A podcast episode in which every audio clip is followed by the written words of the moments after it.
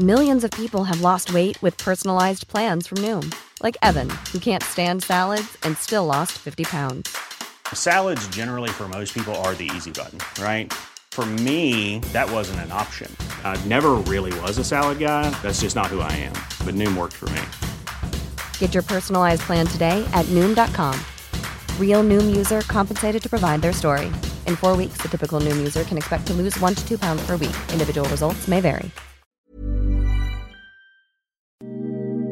Ahora al aire, a la una, con Salvador García Soto. Un encuentro del diario que piensa joven con el análisis y la crítica. A la una, con Salvador García Soto.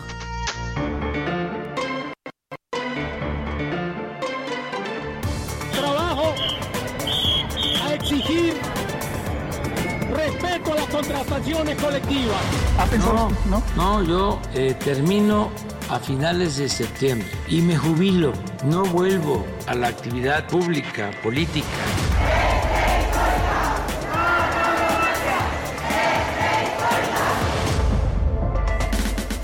Por favor, agarra tu patineta a los arbitranos. Ey, agarra tu letrero. ¿Por qué le pegan? Ustedes que le están hablando y no quieren entender. Pero pues esa manera, vámonos ya.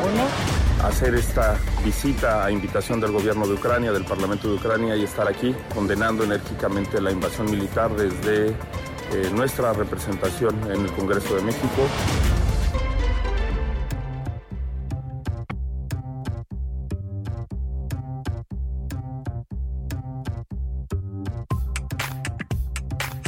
Ah, es la una de la tarde en punto en el centro de la República. Los saludamos con gusto. Arrancamos a esta hora del mediodía a la una. Este espacio informativo que hacemos para usted todos los días a esta hora del día. Aquí estamos, aquí estamos para informarle, aquí estamos también para entretenerle y para acompañarle en esta parte de su día. Todos los días nos proponemos eso y esperemos poder lograrlo, ser parte de su día a día, aportarle información, datos, historias para que usted, para que usted por supuesto norme su criterio. Ya sabe que aquí, aquí la mejor opinión siempre es la de usted. Jueves catorce de julio de este dos mil veintidós, se nos fue rápido esta semana y vamos ya a la primera quincena del mes de julio. Un jueves nubladito, templado en la Ciudad de México, veintidós grados centígrados el clima en estos momentos, hay probabilidades de lluvia menores, quince por ciento para esta tarde se está pronosticando. Y bueno, saludo con gusto a toda la República Mexicana desde aquí, desde nuestra frecuencia central, el Heraldo Radio, a toda la gente por supuesto aquí en el Valle de México que nos escucha, a los taxistas, a los Ubers, a los que van en el tráfico en este momento en la capital del país. Ánimo, ánimo, que el tráfico siempre es pesado en esta ciudad. Rara vez decimos, ay, qué tranquilo el tráfico, nos pasa de vez en cuando, pero lo común es ir renegando y haciendo corajes porque va uno retrasado a sus citas. Es complicado circular en esta ciudad, así es que mucho ánimo, paciencia y sobre todo tranquilidad. Tranquilícese usted porque el estrés de manejar en esta ciudad es alto. Y bueno, pues a, también a todos los que nos escuchan, por supuesto en casita, que están allá eh, viendo pues temas de, de trabajo, los que trabajan desde casa, los que están en su oficina, a los que están haciendo las labores del hogar o preparando ya los alimentos o empiezan a definir el menú de este día para la familia. A todos, a todos los saludamos de verdad con mucho gusto. Igual a la gente que nos escucha en toda la República Mexicana, en Monterrey, Nuevo León, mandamos saludos a la Sultana del Norte, en Guadalajara, Jalisco, a todos los amigos de la Perla Tapatía que nos escuchan mucho, gracias a todos los paisanos de Guadalajara, igual también a la gente de Tampico, Tamaulipas, allá en la zona del Golfo de México, también nos escuchan desde la frecuencia que tenemos en Tampico, en Ciudad Madero y Altamira, a la gente de Oaxaca, tres estaciones en Oaxaca, Oaxaca capital, muchos saludos a los amigos oaxaqueños que están en plena fiesta de la Guelaguetza, por supuesto también a la región del Istmo, allá nos escuchan en dos lugares, en el Istmo de Tehuantepec, en Tehuantepec pues se llama el municipio, igual también en Salina Cruz, que le estamos dando la bienvenida esta semana a toda la gente de Salina Cruz, tierra de puerto y también petrolera, ahí en Salina Cruz. Vamos a también saludar con gusto a la gente que nos escucha en la comarca lagunera, en toda la zona conurbada de Lerdo, Gómez Palacio, todos los municipios de Torreón, por supuesto, de Coahuila y de Durango que sintonizan esta frecuencia allá en la comarca lagunera. Muchos saludos para ellos. A la gente que nos escucha también en Tuxtla Gutiérrez, Chiapas, en el sur del país y hasta el norte, en la frontera norte, en la puerta principal de entrada a este este país, viniendo del norte, que es Tijuana, Baja California, la frontera más transitada del mundo. A todos ellos les mandamos un afectuoso saludo, un abrazo, gracias por sintonizar el Heraldo Radio, por supuesto también a los amigos que nos escuchan en Estados Unidos. Tenemos varias frecuencias en el territorio de los Estados Unidos, en San Antonio, Texas, saludamos a la gente de Now Media Radio, igual que en Chicago, Illinois, también llegamos hasta allá, hasta la zona de los Grandes Lagos, a través de Now Media Radio, y también a la gente de la frontera que nos sintonizan McAllen y en Brownsville, Texas, dos ciudades de la frontera mexicana, más bien de la frontera tejana con México, y también a través de estas frecuencias de McAllen y de Brownsville nos escuchan amigos paisanos, compatriotas de Matamoros y de eh, eh, Reynosa, que son ciudades gemelas de estas dos. Pues dicho esto, vámonos, si le parece, a decirle los temas que le tengo preparados para este jueves. Antes déjeme desearle que el día vaya marchando bien para usted, que vayan cumpliéndose todas las tareas, los pendientes, esos asuntos que traemos por ahí arrastrando y que ya decimos hoy los vamos a resolver. Yo deseo de verdad de corazón que los pueda resolver. Y si hay algún problema, algún contratiempo, ánimo, ánimo, que todavía tenemos la mitad del día y lo que resta ya de esta semana. Además, ya casi huele a fin de semana, oiga, ya hay que empezar a, a relajarse un poco, a soltar el cuerpo, que ya mañana es viernes y podremos descansar el fin de semana. Vámonos a los temas, ahora sí que le tengo preparados. Le platico la mmm, presencia criminal en la ruta de la Ciudad de México a Morelos. Este corredor, eh, pues es eh, ya notoria y clara que hay una disputa de cárteles por dominar esta zona, por donde se trafica de todo, ¿eh? Es una zona que históricamente ha sido pues zona de secuestros,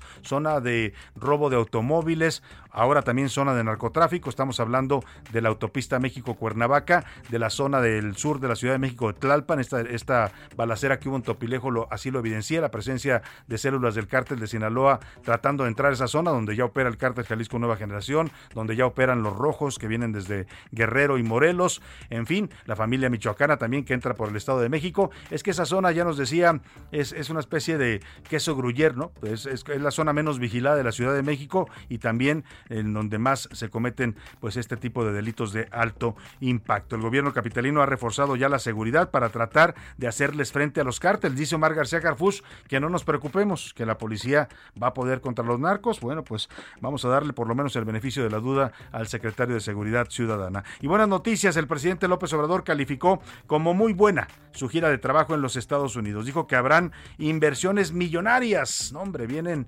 cascadas de inversiones, lo que anuncia el presidente después de su encuentro ayer con empresarios de Estados Unidos en Washington. Y por miedo, por miedo, el presidente Peña Nieto puso a la venta su departamento de lujo en Madrid. Más bien, no lo afirmo yo, pregunto, ¿será por miedo o será que ya le dio frío al presidente, expresidente Peña Nieto?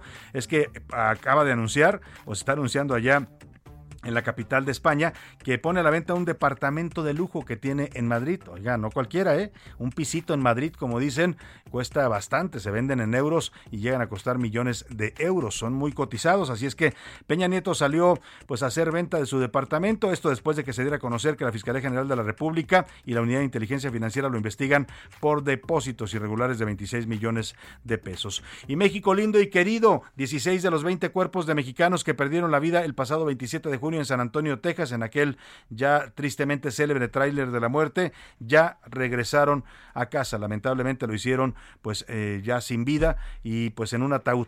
Eh, les fue entregado así el cuerpo a sus familiares para que puedan despedirlos. Hoy habrá un tercer vuelo con donde llega la última parte de estas víctimas, estos mexicanos que tristemente iban a buscar una vida mejor y encontraron la muerte allá en los Estados Unidos. Y túnel del tiempo, Rafa Márquez regresa al Barcelona, cinco veces capitán en la Copa del Mundo para México, es el nuevo entrenador de las fuerzas básicas del Barcelona. Además, América le pegó al líder, las Águilas derrotaron uno cero al Toluca. Nos va a platicar de todo esto Óscar Mota. Como ve, tenemos un programa variado, con mucha información, con muchos temas para comentar, para debatir, para informar, así es que quédese aquí en A la Una, no va a encontrar mejor opción para informarse y para pasarla bien en este mediodía de jueves. Y para que usted participe, porque ya sabe que usted es parte de este programa, es parte fundamental, con sus opiniones y comentarios, le hago las preguntas de este día, de este jueves, para debatir juntos los temas de la agenda pública de este país.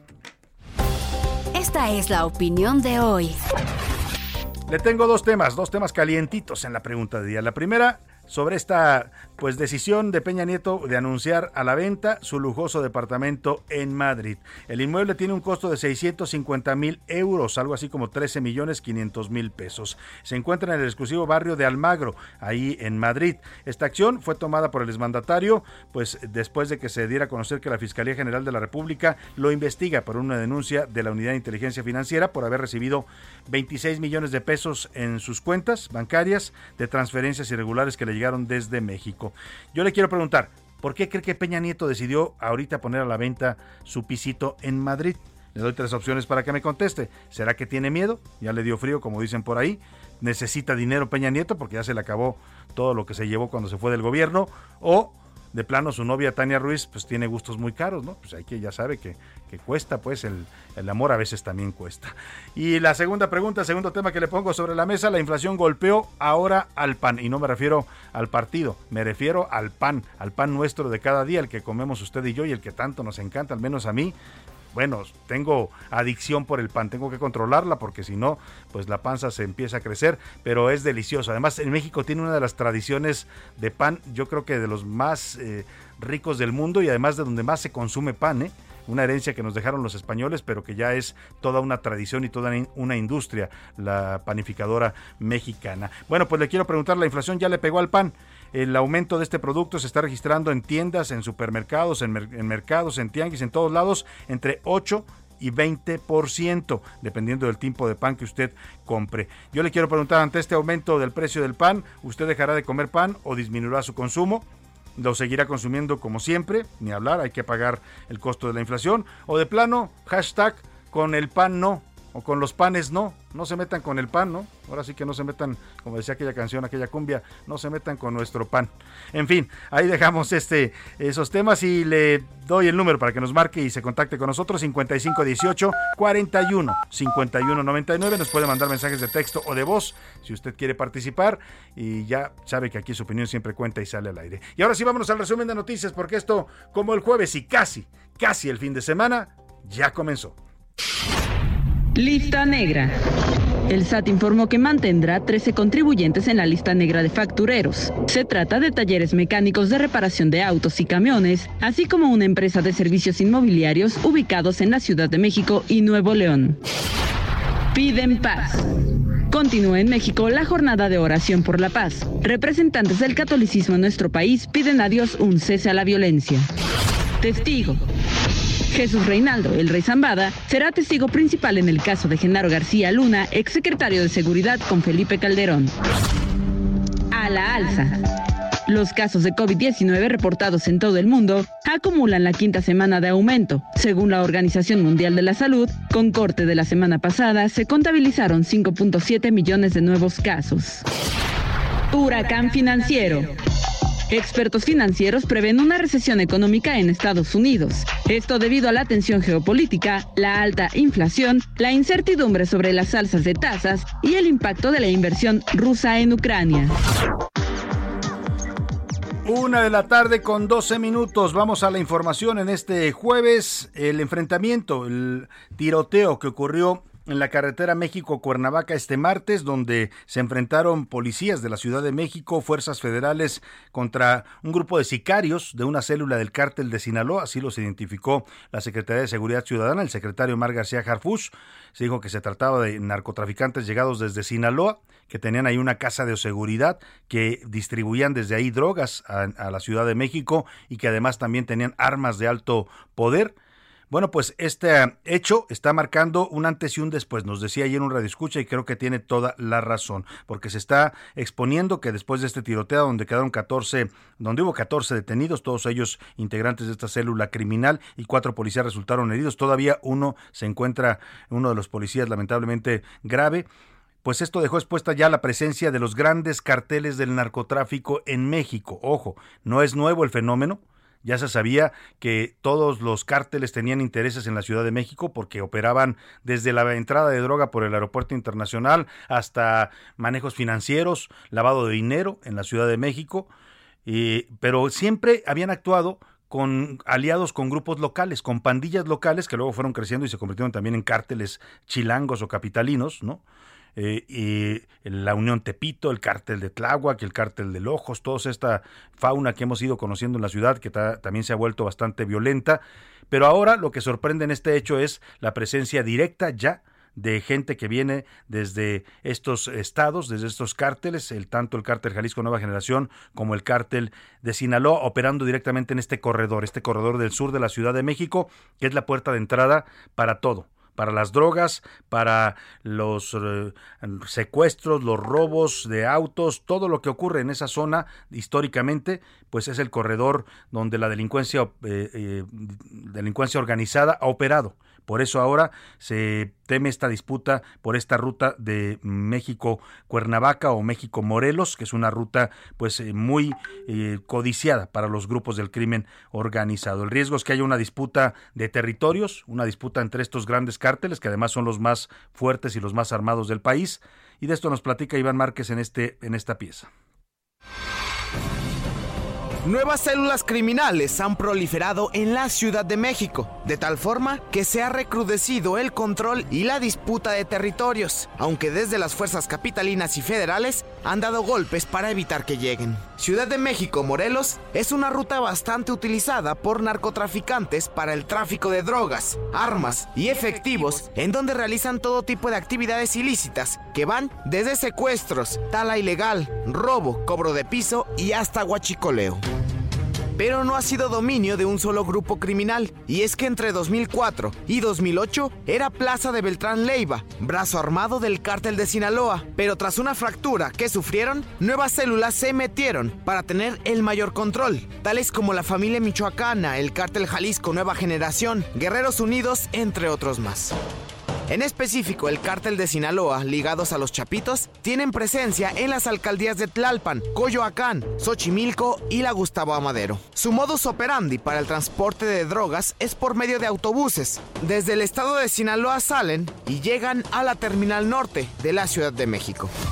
Pero uniformados los han embestido por medio de cateos y decomisos. La operación más fuerte ocurrió el cuatro de febrero del año pasado. Aseguraron ochocientos tres kilos de cocaína, quince armas y dos personas detenidas en un inmueble de Coapa. Días después, detectaron sesenta kilogramos de cocaína y capturaron a uno de sus líderes. Así, nuevos cárteles intentan controlar las entrañas capitalinas.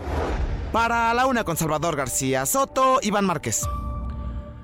Bueno, pues ahí está, este hecho es importante, ayer lo conversábamos, bueno, antier, el pasado miércoles, a, o ayer, fue ayer más bien, perdón, discúlpeme, ya perdí la noción de esta semana, ayer eh, ayer lo conversábamos con el secretario de Seguridad Ciudadana, Omar García Harfuch. El hecho ocurrió efectivamente el martes, pero ayer platicábamos con el secretario y el mismo secretario reconocía la gravedad de este hecho, ¿eh? Decía que había pues la instrucción de la jefa de gobierno, Claudia Sheinbaum, personalmente se lo pidió, que se encargara de pues mandar toda la fuerza de la Ciudad de México, de la policía, que es la policía más, más fuerte que hay en la República, es la de la Ciudad de México. O sea, es casi un ejército lo que tiene la policía en la capital, pero además reforzada también por el apoyo de la Guardia Nacional, pues a tratar de blindar esta zona, a evitar que se, re, que se produzca este escenario que se teme de un enfrentamiento entre cárteles por la presencia ya de estos grupos grandotes, pues de los de los de adeveras, pues, ¿no? No es que los de aquí no sean de adeveras, también tienen sus niveles de violencia y también lo han demostrado, pero estos son... pues son organizaciones transnacionales, para que me entienda, pues, ¿no? No solo nacionales, no solo el Cártel Jalisco Nueva Generación y el Cártel de Sinaloa, estos rojos que dominan Morelos y Guerrero, no solo tienen presencia nacional, eh, tienen presencia internacional, operan en España, en Estados Unidos, operan en Europa, en Asia, en el Sudamérica, en fin, es de ese tamaño es el reto. Y mira, a pesar de esto, y a pesar de lo que ayer nos confirmaba Omar García Harfuch, que había esta presencia de estas placas, yo compartí una en la cuenta de Twitter, eh, donde se ve una placa para, aparentemente de policía, que unas decían Cártel de Sinaloa, decía Omar García Harfuch, otros decían Cártel del Pacífico, y algunas de los sicarios que atraparon, que están detenidos y están declarando en estos momentos en la Fiscalía de Justicia de la Ciudad de México, una, algunas traían un ratoncito, una caricatura de un ratón. Y lo que nos decía en este espacio, y ahora vamos a platicar también con David Fuentes, periodista que ha seguido de cerca este asunto, colaborador de este espacio de investigaciones especiales, pues este ratón significa que son eh, sicarios al mando de Ovidio Guzmán, es decir, que pertenecieran al grupo de los Chapitos, como se denomina esta derivación o esta escisión del Cártel de Sinaloa. Hoy le preguntaron al presidente y él dijo que no, que él no sabe nada. No, claro, si le preguntan al presidente de Ovidio, va a decir, no, Ovidio es un buen muchacho, es bueno, él tiene su, su familia, por eso lo soltamos, me da la impresión, ¿no? Porque dice el presidente que no, que el gobierno federal no sabe nada de los chapitos, que ni siquiera lo tra- trataron hoy en la reunión de seguridad, en, en su gabinete de seguridad que hace todas las mañanas. Pues no sé qué, de qué estén hablando. Si no hablan de esto, pues entonces han de hablar del clima, ¿no? De, oye, qué bonito Washington, me gustó la plaza esta, qué bonita, ¿no? Supongo, porque dice que no hablaron de este asunto de la presencia de cárteles como los chapitos en la Ciudad de México. Escuche usted. Hay que esperar que se investigue. Nosotros todavía no lo tratamos en la mesa. No tenemos toda la información. Surge por lo de Topilejo. Entonces, a partir de ahí, es un trabajo de investigación que hizo el gobierno de la Ciudad de México, pero nosotros todavía no tenemos este, información. No tenemos información, dice el presidente. Bueno, pues qué grave, porque es un hecho que ocurrió el martes. Ya pasaron cuarenta y ocho horas. Y uno supondría que el presidente o su gabinete de seguridad, si, si quiere él no, porque andaba ocupado en Washington, ya lo agarró este asunto viajando ya en tránsito aéreo a Washington, pero oiga, pues su secretaria de Seguridad Federal debe saber algo, ¿no? O su general secretario, o su director del C N I, el antiguo CISEN, el señor general Audomaro. Pero dice que no, que no saben nada, que van a esperar a lo que les diga el gobierno de la Ciudad de México. Y saludo con gusto a David Fuentes, periodista de investigación, titular también de las investigaciones especiales de este espacio de A la Una, y además también eh, periodista de El Universal en la fuente de seguridad. ¿Cómo estás, David? Qué gusto saludarte, buenas tardes. Bien, Salvador, buenas tardes, un placer saludarte a ti y al auditorio. Empiezo por preguntarte esto que dice el presidente, que él no sabe nada, que no no le, han, no, no le han dicho nada sobre la posible presencia de los chapitos, el grupo de Ovidio Guzmán, en la Ciudad pues, de México. Eh, eh, esperemos que no se mantenga el viejo argumento de... de... de Mancera, ¿no? Que uh-huh. él aseguraba que aquí no había este, presencia. Ah, claro, de que aquí no hay cárteles. Era, es exactamente. Este argumento, bueno, eh, pues uno de, de, de, de los cárteles más importantes asentados aquí es uno de los que ha golpeado Omar García, García Harfuch de manera directa. Estamos hablando de la Unión Tepito. Uh-huh. Y a eso le sumamos también que eh, pues ha, ha habido una fuerte presencia eh, de, del propio cártel Jalisco Nueva Generación, que intentó asesinar al propio secretario de Seguridad Pública, una hechos sí. sin precedentes aquí en, en, en la capital del país. Pues bueno, este está un poquito eh, descontextualizado quizá el, el, el propio presidente, ¿no? Uh-huh. Eh, te, te comento, Salvador, nosotros estamos tratando una eh, información aquí para, eh, para para para este espacio eh, de, de, sobre las zonas de influencia que tienen los grandes cárteles, los los cárteles transnacionales asentados en toda esa zona boscosa de Tlalpan, Salvador, ¿no? Uh-huh. Que, que ya lo hemos platicado en estos espacios, es una de las zonas porosas que tiene la Ciudad de México y por donde eh, entran con suma facilidad eh, todo lo procedente desde Guerrero, de Morelos, del Estado de México, entran por esa zona. En, en los propios habitantes de, de Topilejo, de Parres, de la zona alta, del Ajusco, conocen muy bien esos lugares, e hicimos un recorrido por estas eh, pequeñas arterias y donde hay eh, pues colonias prácticamente, eh, por increíble que, que, que, que, que parezca, en donde están eh, estos eh, eh, integrantes de estos grupos criminales asentados en este lugar. Eh, vamos a mostrar imágenes de cómo hay eh, eh, calles enteras con cámaras de seguridad privada en, en enormes asentamientos que obviamente pues eh, son eh, colocados o fueron colocados eh, por ellos para para para obviamente detectar la presencia de desconocidos, detectar la presencia de elementos de la de la, de, de la policía. Eh, si bien eh, hay hay hay un, un una suerte como como de repente un, un destacamento militar en la famosa Y que que que que, que, que permite llegar a la zona alta de la Ajusco y que conecta toda a, a aquella zona, eh, están asentados en ese lugar. En el recorrido que hicimos ayer, a pesar de, de, de la misma zona que es en Topilejo, de, en Parres, en todo ese lugar, eh, no se notó la presencia de policías o de patrullajes o de militares en esta zona. Es importante destacar que eh, si bien la autoridad local ha mencionado que va a mantener la, la presencia en ese lugar, hay muchos puntos que son eh, eh, flacos para la propia seguridad, ¿no? Eh, solamente como pa, para para mencionar, hay una carretera que conecta eh, el punto de Tres Marías en, en, en el estado de Morelos y que siguiendo esa carretera de, de, de terracería lo llega a sacar a uno sin la mayor vigilancia hasta el punto conocido como el Pico del Águila en el Ajusco. Toda esa zona es, eh, eh, digámoslo así, eh, eh, propiedad de los pero Talamontes, en toda esa zona, literal, el bosque ya se lo están acabando. Ajá. Y es un punto importante que tienen que atender las autoridades y que, pues, eh, como ya lo escuchamos en voz del pueblo presidente, se le tiene que informar de lo que está sucediendo en aquella zona, Salvador. Pues vaya, vaya tema, estuviste recorriendo la zona, David, supongo que nos prepararás un buen reportaje sobre lo que encontraste, y decías tú, no, no se ve presencia de policías ni de soldados, a pesar de que por ahí en la carretera al Ajusco hay un, hay un, una, un, un cuartel de la Guardia Nacional. Sí, exacto. En, en, en el punto conocido este, en, en todo el sector como la Y, es, es solamente en ese punto es donde están, hay un eh, retén uh-huh. de la Guardia Nacional y pero en nada más deberían de, de, de revisar exactamente uh-huh. los vehículos que entran y que salen, pero nada más ahí, no se mueven de ese punto uh-huh. y eso obviamente facilita todo este operativo de la delincuencia organizada que, pues, como ya bien eh, lo hemos mencionado, no están asentados aquí en la ciudad y están preocupados por mantenerse en el clandestinaje en toda esa zona con eh, pues la impunidad que que que, que, pues que, que significa permite, ¿no? Esa zona y ese territorio, un poco una tierra de nadie, ¿no? Entre Morelos y el estado y la Ciudad de México. Gracias, David. Voy a la pausa y regreso rápidamente con usted con todo el balance de la visita del presidente López Obrador a Washington. Heraldo Radio, con la H que sí suena y ahora también se escucha. Sigue escuchando A la Una con Salvador García Soto. Ahora, la rima de Valdés. O, de Valdés, la rima. Que quede bien claro, please, que no soy gente pejista. Ni lo contrario, mi arista es ver los tonos de gris. Si el señor tiene un desliz en su proceder, se dice. Y si hay cola que le pisen, lo diré yo en estas rimas. Pero otra cosa me anima, por favor, no se horrorice. Con esto de la visita al presidente gabacho, ahora sí le han dado gacho a mi peje, el presidente. Es que sí es muy imprudente, le dieron duro en los medios. De tanto ya me dio tedio, que por qué hace desfiguros. No es para tanto, les juro, porque no habla inglés, qué asedio.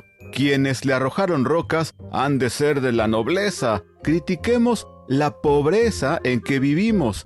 ¡Qué poca! Objetividad, la neta, la hazaña en un reportero es sospechosa. Reitero, critiquemos sus acciones. No esto, no sean cabr... Eh, sangrones.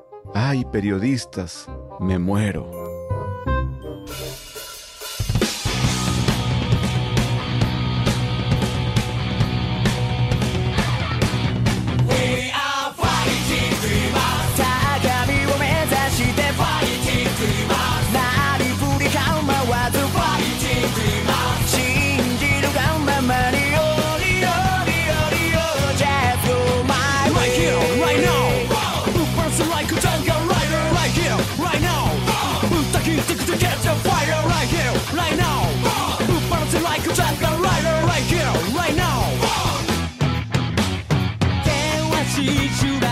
Una de la tarde con treinta y dos minutos, ya estamos de vuelta aquí en la Ciudad de México, perdóneme, sí, en la Ciudad de México y en A la Una con el Heraldo Radio, con su servidor Salvador García Soto. Oiga, y es que este ritmazo con el que regresamos, usted lo escuchó, qué, qué fuerza, qué energía trae este grupo japonés, se llama J-Rock, es rock en japonés, la canción se llama Flow, Flow Go, algo así como fluye y ve. Bueno, pues una fecha, una canción lanzada en dos mil cuatro.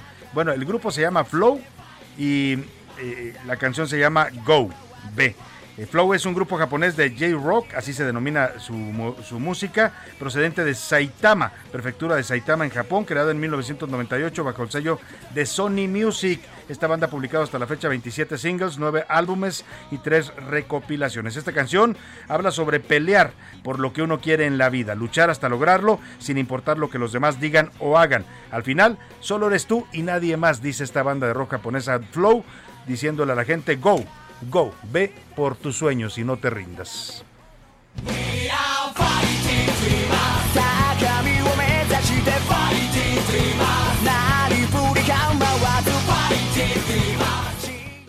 A la Una con Salvador García Soto. Oiga, y vamos hasta España porque hoy se dio a conocer allá en en Madrid, que el expresidente Enrique Peña Nieto, que ya sabemos radica en España, se fue terminando su gobierno a vivir allá en la capital de Madrid, vive bastante bien, cómodo, en un fraccionamiento muy bonito, pero además de, la, de esta casa que tiene, en esta residencia en, en una zona exclusiva de Madrid, pues tenía su departamentito, un departamento de lujo, ciento treinta y nueve metros cuadrados en Madrid. Usted dirá, hay ciento treinta y nueve metros cuadrados de lujo, pues es que mire, en ciudades como Madrid el espacio es muy cotizado, y tener un departamento de ciento treinta y nueve metros en la zona donde lo tiene Peña Nieto, que es la zona de Almagro, pues claro que es un lujo, valen bastante, valen, se cotizan millones, eh, de, eh, llegan a valer hasta millones de euros. En este caso, el departamento de López, de, perdóname, de Peña Nieto, pues eh, lo está vendiendo en seiscientos cincuenta y tres mil dólares, es decir, más de trece millones de pesos, por si a usted le interesa el tema. Este anuncio lo publicó el portal Idealista, plataforma que está entre las más destacadas para vender y comprar inmuebles allá en la capital española. Vamos hasta Madrid, esta mediodía acá en México, ya noche, ya allá son las ocho, casi las nueve de la noche, nueve y media, con nuestra corresponsal Patricia Alvarado para que nos cuente de esta venta que está haciendo Peña Nieto de su piso en Madrid. Patricia, ¿cómo estás? Buenas noches en Madrid, te saludo. Muy buenas tardes, Salvador. El expresidente de México, Enrique Peña Nieto, puso a la venta su lujoso apartamento del centro de Madrid, que adquirió en dos mil veinte por medio millón de dólares y por el que ahora pide en torno a seiscientos cincuenta mil dólares, unos trece millones de pesos, tras una profunda reforma que lo dejó impecable. Gracias a esta compra, el exmandatario mexicano obtuvo en dos mil veinte la llamada Golden Visa, el permiso de oro de residencia que se otorga a los inversores extranjeros en España a partir de medio millón de dólares. El portal de bienes raíces Idealista anuncia el amplio apartamento de ciento cuarenta metros cuadrados en Internet. La agencia Dartford Estate se encarga de la gestión. El inmueble está situado en el distrito de Chamberí, de lo más chic de la capital española. La puesta en venta del piso, como dicen aquí, coincide casualmente con la reciente demanda presentada por la Unidad de Inteligencia Financiera ante la Fiscalía General del Estado de México contra Peña Nieto por supuestas operaciones con recursos de procedencia ilícita. Por cierto, Peña Nieto no habita en ese precioso apartamento en venta. Vive en el exclusivo fraccionamiento Valdelagua, a cuarenta kilómetros de Madrid, bajo férrea vigilancia, en una casa de dos pisos y un jardín de más de dos mil metros cuadrados. Entre sus vecinos, famosos actores como Penélope Cruz y Javier Bardem. Este es el reporte que te tengo, Salvador. Muchas gracias, Patricia Alvarado, qué gusto escucharte allá en Madrid. Muy buenas noches a Patricia Alvarado, nuestra corresponsal. Pues ya lo escuchó usted, venta de garage de Peña Nieto, sale a vender su departamento. No sé si tenga que ver con la investigación que ya refería Patricia de la F G R y de la U I P, o, o de plano necesita para los abogados, ¿no? Hoy le preguntamos eso, ¿qué piensa usted? ¿Por qué Peña Nieto decidió justo este momento para vender su departamento? Y vámonos al balance de la reunión del presidente López Obrador en Washington, esta visita de dos días que estuvo realizando por la capital de los Estados Unidos, en su primera mañanera, después de haber regresado ayer por la noche procedente de Washington en un vuelo comercial, que por cierto hoy se da a conocer una investigación de Mexicanos contra la Corrupción sobre los vuelos del presidente. Muy austero el presidente viajando en vuelos comerciales, y sí, está bien, muchos le reconocen ese gesto, que ya no quiso usar el avión presidencial, pero lo que dice una investigación de Mexicanos contra la Corrupción es que la venta de los vuelos del presidente también está haciendo negocio. Se lo dieron en exclusiva a una agencia que al parecer pues es una empresa fantasma, que además está vinculada a funcionarios del gobierno. Ya le voy a dar todos los datos más adelante de ese tema. Por lo pronto, le preguntaron al presidente hoy cuál era su balance de esta gira que tuvo eh, por Washington, su visita a la Casa Blanca y su reunión con Joe Biden. Esto fue lo que dijo. Fue, decía yo, muy favorable, bueno, para las dos eh, naciones. Tratamos el tema migratorio con el enfoque que nosotros hemos sostenido. Insistimos en que se continúe el apoyo, que se amplíe el apoyo en programas de bienestar. Uno es el Sembrando Vida y otro el Jóvenes Construyendo el Futuro.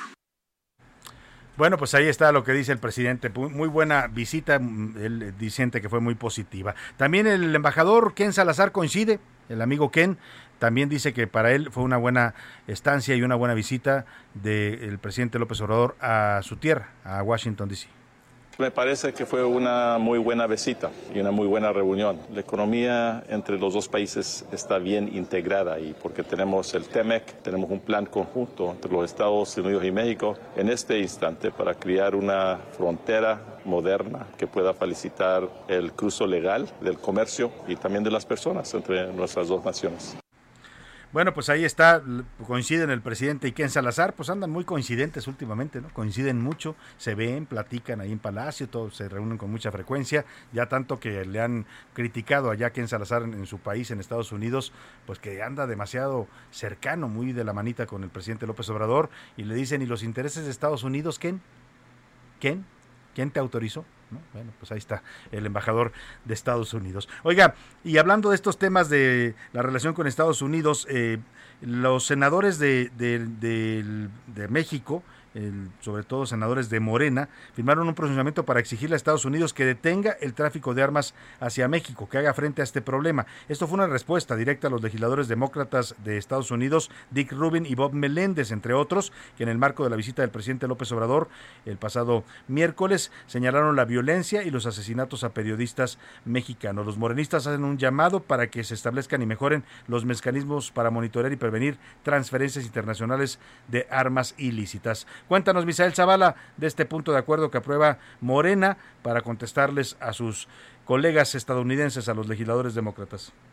Buenas tardes, Salvador. Buenas tardes al auditorio. Efectivamente, senadores de Morena firmaron un pronunciamiento para exigir a Estados Unidos que haga frente al tráfico de armas hacia México. Eso en respuesta a los legisladores demócratas de Estados Unidos, Dick Durbin y Bob Meléndez, entre otros, quienes en el marco de la visita del presidente Andrés Manuel López Obrador a Washington señalaron la violencia y asesinatos a periodistas mexicanos. Los legisladores de Morena hicieron un contundente llamado para que se establezcan y mejoren los mecanismos para monitorear y prevenir las transferencias internacionales internacionales ilícitas de armas de los Estados Unidos de América hacia México. El pronunciamiento fue firmado por treinta y dos de los sesenta senadores morenistas y precisa que México ha tomado cartas en el asunto al presentar una demanda en contra de los principales fabricantes de armas estadounidenses, incluyendo Smith and Wesson, por facilitar el tráfico ilegal de armamento hacia nuestro país. Los morenistas resaltaron que el veintitrés de febrero del año dos mil veintidós, el propio canciller Marcelo Ebrard dirigió una carta al secretario de Estado de Estados Unidos, Anthony Blinken, donde señalan los avances en las investigaciones de cinco homicidios de comunicadores, incluyendo el caso de Margarito Martínez. Salvador, hasta aquí la información. Muchas gracias, Misael Zavala. Pues ahí está este punto de acuerdo de los morenistas para responder a los demócratas allá en Estados Unidos y sus críticas ayer al presidente López Obrador por la violencia contra los periodistas en México. Oiga, y como en los viejos tiempos, estos este cuatro T de Morena en muchos sentidos se empieza a parecer al antiguo régimen priista. El presidente se fue dos días a Washington, o sea, no es que se haya ido un mes, ¿no? Dos días. Y de, a su regreso se publica hoy un desplegado donde los veintidós gobernadores de Morena le dan la bienvenida, le dan la bienvenida al país, de bienvenido presidente, oigan, pues si nada más se fue dos días, y aprovechan para decir, qué buena visita hizo usted presidente, qué buenos acuerdos, no hombre, eso que le dijo a Biden sobre la migración, qué bueno estuvo, no, lo que le dijo, sobre... hacen un desplegado y firman veintidós gobernadores de Morena, no sé si esto sea necesario, pero bueno, es parte de los usos y estilos de este nuevo régimen que se llama o se autodenomina la cuatro T. Vamos, vamos a platicar sobre esta visita, a hacer un balance ahora con otro punto de vista, el balance del gobierno gobierno pues tiene un tono bastante triunfalista, el propio presidente dice me fue súper bien, eh, hay análisis también en la prensa, en, no solo en la mexicana, sino en la de Estados Unidos sobre este, esta reunión bilateral, pero hago contacto con Juan Cortina Gallardo, él es presidente del Consejo Nacional Agropecuario, director general y presidente del Grupo Azucarero México y fue uno de los empresarios que acompañaron al presidente López Obrador en esta reunión que se subieron ayer empresarios de México y de Estados Unidos en el Instituto Cultural Mexicano allá en Washington, D C. Don Juan, qué gusto saludarlo, muy buenas tardes. Qué gusto, Salvador, gracias por la invitación. Al contrario, gracias a usted. Pues yo le preguntaría de entrada cómo vio esta visita, cómo ve los eh, diálogos, los acuerdos que se logran. Muchos temas tienen que ver con la economía del país, también con las importaciones y exportaciones de productos agropecuarios. Sí, por supuesto, Salvador. Mira, yo empezaría por decirte que esta es una oportunidad que tenemos como país que se da una vez por generación. Uh-huh.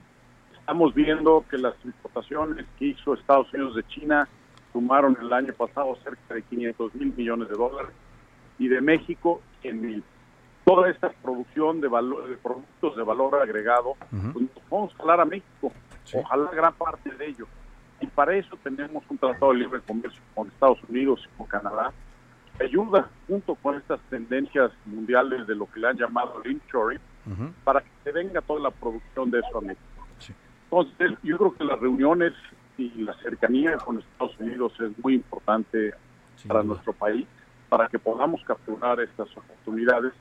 Y a través del C E O Dialogue, que fue el desayuno al que fue el presidente uh-huh. el día de ayer, de lo que se trata es de que los sectores privados de ambos países le propusimos a ambos gobiernos toda una serie de cosas que van a ayudar a que se dé esa integración rápido en el tiempo. Claro, del lado mexicano, de los empresarios mexicanos, entre los que iba usted y algunos otros personajes importantes del empresariado, ¿qué fue lo que propusieron? ¿Qué pidieron al gobierno de Estados Unidos para que México pueda, como dice usted, aprovechar esta oportunidad histórica y aumentar sus exportaciones a, a los Estados Unidos? Mira, tengo, por ejemplo, comentar dos cosas muy puntuales. Sí. Por un lado, le pedimos a ambos gobiernos que el sector privado pueda eh, participar en los comités que se generan en el T-MEC para que podamos ahí mismo apoyar a los gobiernos con propuestas y con ideas para celebrar esta integración y para que se puedan, por ejemplo, eh, destrabar las fronteras, invertir en fronteras, que fue uno de los temas que está con el presidente López Obrador de Estados Unidos. Uh-huh. Otro ejemplo es, por ejemplo, tenemos que tener una, un, un protocolo de crisis entre ambos países. Ya vivimos la pandemia, sí. aprendimos mucho de toda la problemática que se dio con las cadenas de suministro en esos meses tan complicados que se vivieron en el mundo. Y hay que estar preparados para la próxima, uh-huh. para que los, uh, la problemática sea mucho menos. Ahí tienes dos ejemplos muy sí. claros de lo que se trató allá en Washington. Ahora, eso es lo que piden los empresarios mexicanos o lo que proponen a ambos gobiernos para pues agilizar el intercambio comercial y beneficiarse ambas naciones de este momento histórico y tan complicado también de esta coyuntura internacional. Ahora, que en el lado norteamericano, ayer llegaron reportes de que había habido algunos planteamientos muy concretos de los empresarios estadounidenses al presidente López Obrador sobre eh, que tenían dudas, dudas todavía y cierta incertidumbre en los temas energéticos, por ejemplo, después de su ley de industria eléctrica y su fallida reforma constitucional. Eh, ¿qué, ¿Qué se planteó sobre este tema y a qué se comprometió el gobierno mexicano para que también regresen inversiones estadounidenses? Salvador, las peticiones hicieron parte de los empresarios americanos uh-huh. y mexicanos. Hay equipos de trabajo que han estado trabajando en toda esta serie de ideas que pueden ayudar a la integración uh-huh. y en ese sentido es lo que te mencioné ahorita. Sí. Por adicionalmente, Eh, los americanos hablaron sobre la integración, de la preocupación que tienen sobre el tema de energía. Uh-huh. Evidentemente es un tema que tenemos que resolver. Si queremos seguir creciendo en los dos países, tenemos que invertir en la generación de energía eléctrica para que la tengamos a buen precio, para que sea eficiente, para que Norteamérica uh-huh. vuelva más competitiva. De igual forma, en todo el tema de hidrocarburos, de energía verde, etcétera, uh-huh. tiene que haber una planeación de ambos países para que esto funcione. Claro. Ahora, esto que usted menciona es muy importante porque sí es una preocupación de los empresarios y del gobierno de Estados Unidos. Hay una agenda que ellos tienen para el cambio climático dos mil treinta eh, y en ella, por ejemplo, en esta declaración conjunta se menciona lo que usted ya comentaba. México se compromete a disminuir sus emisiones de metano y, y de petróleo, eh, también a, a hacer la transición hacia los autos de emisiones cero, los autos eléctricos o híbridos. Eh, ¿Qué tan posible ve esto el empresariado mexicano? Porque parece que todavía somos un país que va un poco atrasado en esta tendencia a nivel mundial. A ver, se me cortó la comunicación con don Juan Cortina. Vamos a ver qué pasó ahí con el enlace, lo vamos a retomar en un momento más. Eh, preguntaba sobre esto último, que es muy importante, ¿eh? Por primera vez se compromete el gobierno de López Obrador a una agenda climática, a una agenda de reducción de emisiones. No lo habían hecho, bueno, ni en la cumbre climática que hubo el año, este año. Este año fue la cumbre climática. ¿En dónde fue? Se me fue ahora el, la, la, la sede de la cumbre climática en la que estuvo participando México. No fue el presidente, pero fue la secretaria de Medio Ambiente. Ahí no hubo compromisos muy puntuales de México, pero aquí sí, en esta declaración conjunta con Estados Unidos. Don Juan, ya recuperamos la comunicación, le estaba preguntando qué tan viable ve estos acuerdos que hace México para reducir emisiones, para transitar hacia los autos de cero emisiones. Yo decía que pues somos un país que todavía va un poco atrasado en este cambio eh, hacia energías limpias. Efectivamente, mira, yo creo que un tema que tocó el ingeniero Slim ayer, que se me hizo muy puntual y, y muy certero, uh-huh. es que tenemos que acelerar sí. el paso del cambio, el paso de la integración para que las cosas sucedan. Nos estamos yendo muy lento. Y como te decía, esta es una, una oportunidad que tenemos una vez en esta generación uh-huh. y hay que aprovecharla al máximo. Entonces sí, tenemos no. que acelerar todos los frentes para que esto suceda y realmente capturemos esta oportunidad del insuring que te mencionabas, Pablo. Bueno, pues vamos a estar muy pendientes de estos acuerdos y de estas propuestas que hicieron los empresarios. Vamos a ver qué tanto los gobiernos de México y Estados Unidos pues avanzan en esos temas, como decía usted, para meter el acelerador. Yo coincido con usted que es una oportunidad histórica. Yo creo que como pocas veces en la historia de esta relación compleja México-Estados Unidos, ellos también necesitan mucho de nosotros y México tiene que aprovechar esa oportunidad al máximo. Don Juan Cortina Gallardo, presidente del Consejo Nacional Agropecuario, director general y presidente del Grupo Azucarero México, le agradezco mucho estos minutos. Muchas gracias, Salvador. Un gusto buenas platicar tardes, con usted. Muy buenas tardes. Pues ahí está la visión de los empresarios, importante, ¿eh? Porque ellos fueron parte también de esta agenda oficial ayer en Washington, D C Vamos, vamos a escuchar esto para lo que le voy a contar ahora. A la una, con Salvador García Soto. ¿Dónde está la noticia? Qué lejos estoy del suelo donde he nacido. Inmensa nostalgia invade mi pensamiento. Y al verme tan sola y triste cual hoja al viento, quisiera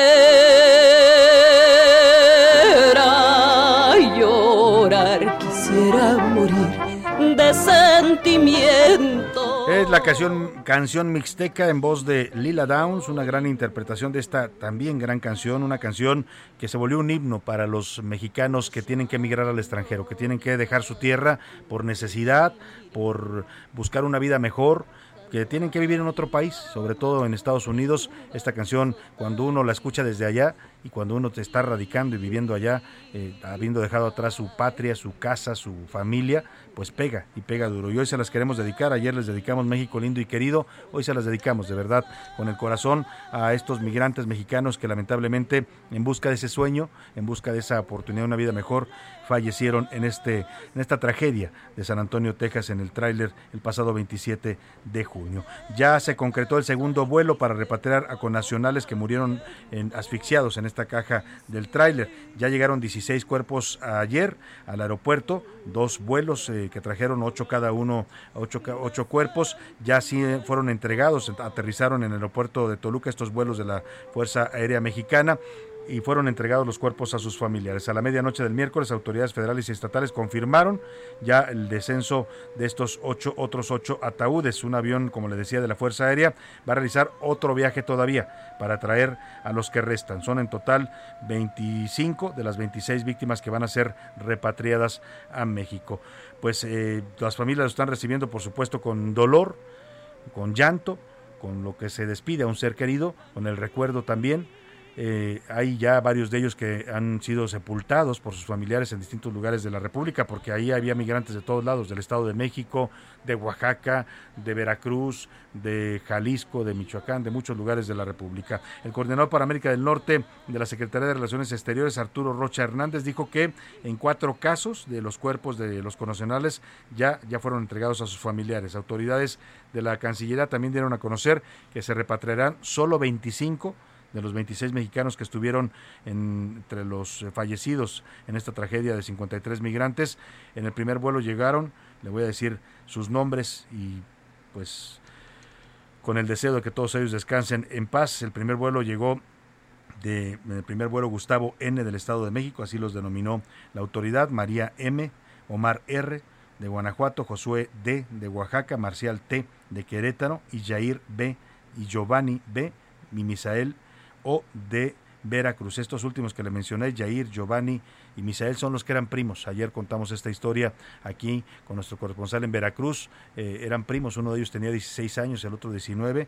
La familia tuvo que reunir doscientos treinta mil pesos que le pidieron los polleros para poder pasarlo al otro lado.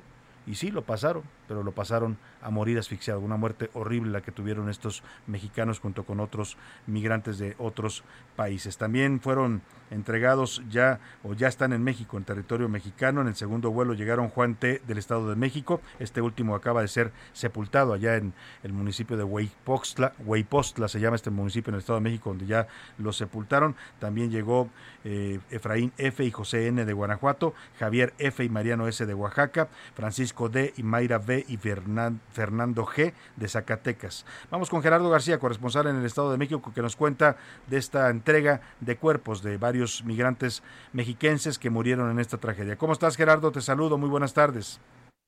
Muy buenas tardes, Salvador y auditorio. El gobierno de México concretó el segundo vuelo para repatriar a connacionales muertos en el tráiler de San Antonio, Texas, Estados Unidos, por lo que van dieciséis los cuerpos que llegan al aeropuerto internacional de Toluca, en el Estado de México. A la medianoche del miércoles, autoridades federales y estatales confirmaron que descendieron otros ocho ataúdes y sumaron el igual número que se registraron a las catorce con treinta horas. Entre los cuerpos estuvieron uno de Querétaro, dos del Estado de México, así como tres de Oaxaca, Veracruz y Zacatecas respectivamente, y finalmente cuatro de Guanajuato. El avión de la Fuerza Aérea Mexicana realizará un tercer vuelo durante este jueves y con el que se tendrá la repatriación de veinticinco de las veintiséis víctimas mexicanas del gobierno del Estado de México.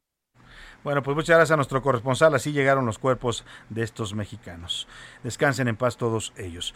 Vámonos a la pausa con los Rolling Stone. Cumplieron sesenta años los Rolling Stone y los dejo con esta canción que se llama Slave, Esclavo. Es un álbum de mil novecientos ochenta y uno.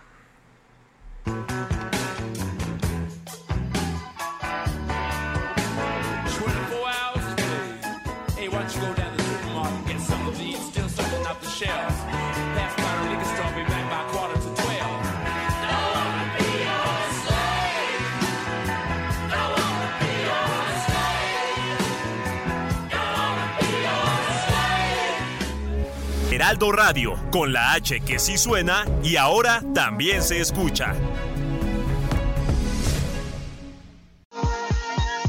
Ya estamos de vuelta con A la Una, con Salvador García Soto.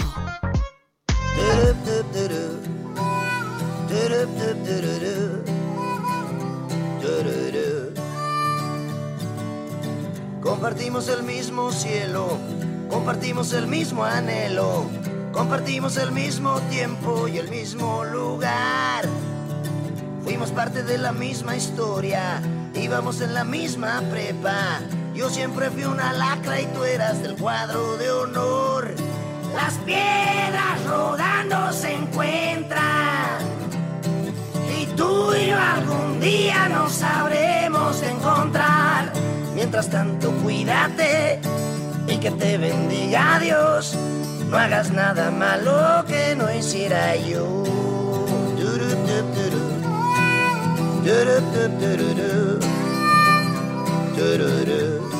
Ya son las dos de la tarde en punto en el centro de la República y es un gusto saludarlo a esta hora del mediodía, comenzando ya la tarde de este jueves. Iniciamos la segunda hora de A la Una. Vamos a la segunda parte de este espacio informativo, todavía con mucha información, con muchos temas importantes, noticias, entrevistas, historias, todo lo que le tenemos preparado para esta segunda parte. Por supuesto, sus opiniones y su voz que se escucha siempre en este espacio. También vamos a tener el cotorreo informativo, las buenas noticias, en fin, nos queda mucho tramo todavía por recorrer junto a usted en este jueves. Deseo, deseo que su día vaya marchando bien y que si nos está escuchando esté de buen ánimo. Si hay algún problema, ánimo, ánimo, ánimo que ya llegará la solución. Estamos regresando y como dice esta canción de El Tri, piedras rodantes, las piedras rodando se encuentran. Así es que a veces hay que dejarse fluir por la vida un poco, no poner resistencia, dejar que la vida nos vaya llevando y así encontraremos el camino y en el camino encontraremos a otras piedras rodantes como nosotros. Es El Tri, originalmente llamado Three Souls in My Mind. El señor Alejandro Lora con su voz inconfundible, una rola dedicada a todos los discapacitados en México. Originalmente así la concibió el señor Alejandro eh, Lora y bueno, la fecha de lanzamiento fue en mil novecientos noventa y cuatro. No puede faltar El Tri en un homenaje al rock en el mundo porque es una de las bandas representativas del rock mexicano. Escuchemos un poco más de El Tri y las piedras rodantes y seguimos rodando y junto a usted aquí en A la Una. Mientras tanto, cuídate y que te bendiga Dios. No hagas nada malo que no hiciera yo. Bueno, y hay que sacarle nada más en el camino a las piedras que lo chocan, porque hay piedras que llegan y llegan agresivas, ¿no? Hay otras que llegan y van acompañándolo a uno ahí rodando despacio por la vida. En fin, eh, vamos a los temas que le tengo preparados en esta segunda parte de A la Una. Le platico rápidamente, ni las lluvias están aliviando la sequía que sufre México. Este país tiene sed, hay carencia de agua en el noventa por ciento de la República, y esto motivó ya lo que ya le informamos ayer, la declaratoria de emergencia por sequía en México. La mayoría de las presas en este momento están a menos de la mitad de su capacidad. Hablamos de presas que se destinan al consumo humano, al riego, a la ganadería, en fin, a todas las actividades productivas, y este es un problema serio que tenemos. El promedio de lluvia todavía en lo que va de esta temporada de lluvias es bajo, en, si usted lo mide a nivel nacional. Hay zonas de la República donde van a decir bajo, si oiga, hemos tenido tormentas, inundaciones en el sur sureste, acá en el centro de la República, pero lamentablemente pues este país no, no es solo una región, sino es todo un conglomerado de regiones, y hay muchas de ellas que todavía no tienen caudales suficientes en esta temporada de lluvias. En las redes sociales, le platico también en otro tema que le voy a tener, difundieron un video en el que supuestamente un guardia de seguridad de la UNAM está golpeando a un alumno que estaba cerca del Museo Universitario. Vamos a hablar de este tema porque se está acusando en las redes sociales que hubo violencia, violencia injustificada por parte de estos agentes del grupo Pumas, que son el grupo de seguridad que vigila los territorios de Ciudad Universitaria. Vamos a conversar también en esta segunda hora con el maestro Roberto Velasco, jefe de la Unidad para América del Norte de la Cancillería. Ya escuchamos el balance que hacen los empresarios de esta visita que tuvo el presidente López Obrador en Washington. Ahora vamos a escuchar pues la parte oficial y sobre todo a conocer a detalle lo que México acordó y suscribió en esta declaración conjunta con el gobierno de Estados Unidos. También, por supuesto, hablaremos de esta repatriación de cuerpos de los migrantes que murieron abandonados en un tráiler de Texas. Pues como siempre a esta hora del día, lo más importante es escuchar su voz y su opinión en este espacio, y para ello ya están conmigo aquí mis compañeras y les doy la bienvenida, Laura Mendiola y Milka Ramírez. ¿Cómo están? Bienvenidas.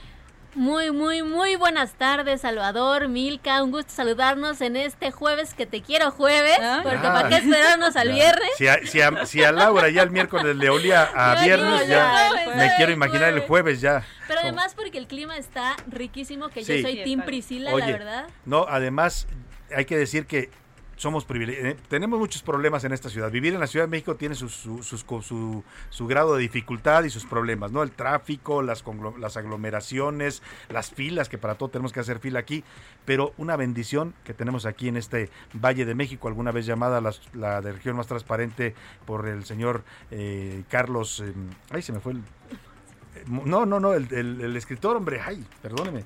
Que, que, Carlos que, Fuentes. Carlos Fuentes, perdóneme, Carlos Fuentes, la región más transparente, pues es el clima. Laura, coincido contigo, tenemos un clima bendito, ¿eh? En estos momentos en varias regiones de México y del mundo se están ahogando de calor, en el sur es frío y aquí tenemos un clima templadito. Milka Ramírez. ¿Cómo estás, Salvador? ¿Cómo estás, Laura? Ya lo dijeron muy bien, el clima está delicioso. Sí. Pero anoche, tengo que decirles que me estaba congelando. No sé por qué pasé tan mala noche. Fíjate, ¿verdad? Tú tenías frío, yo tenía calor.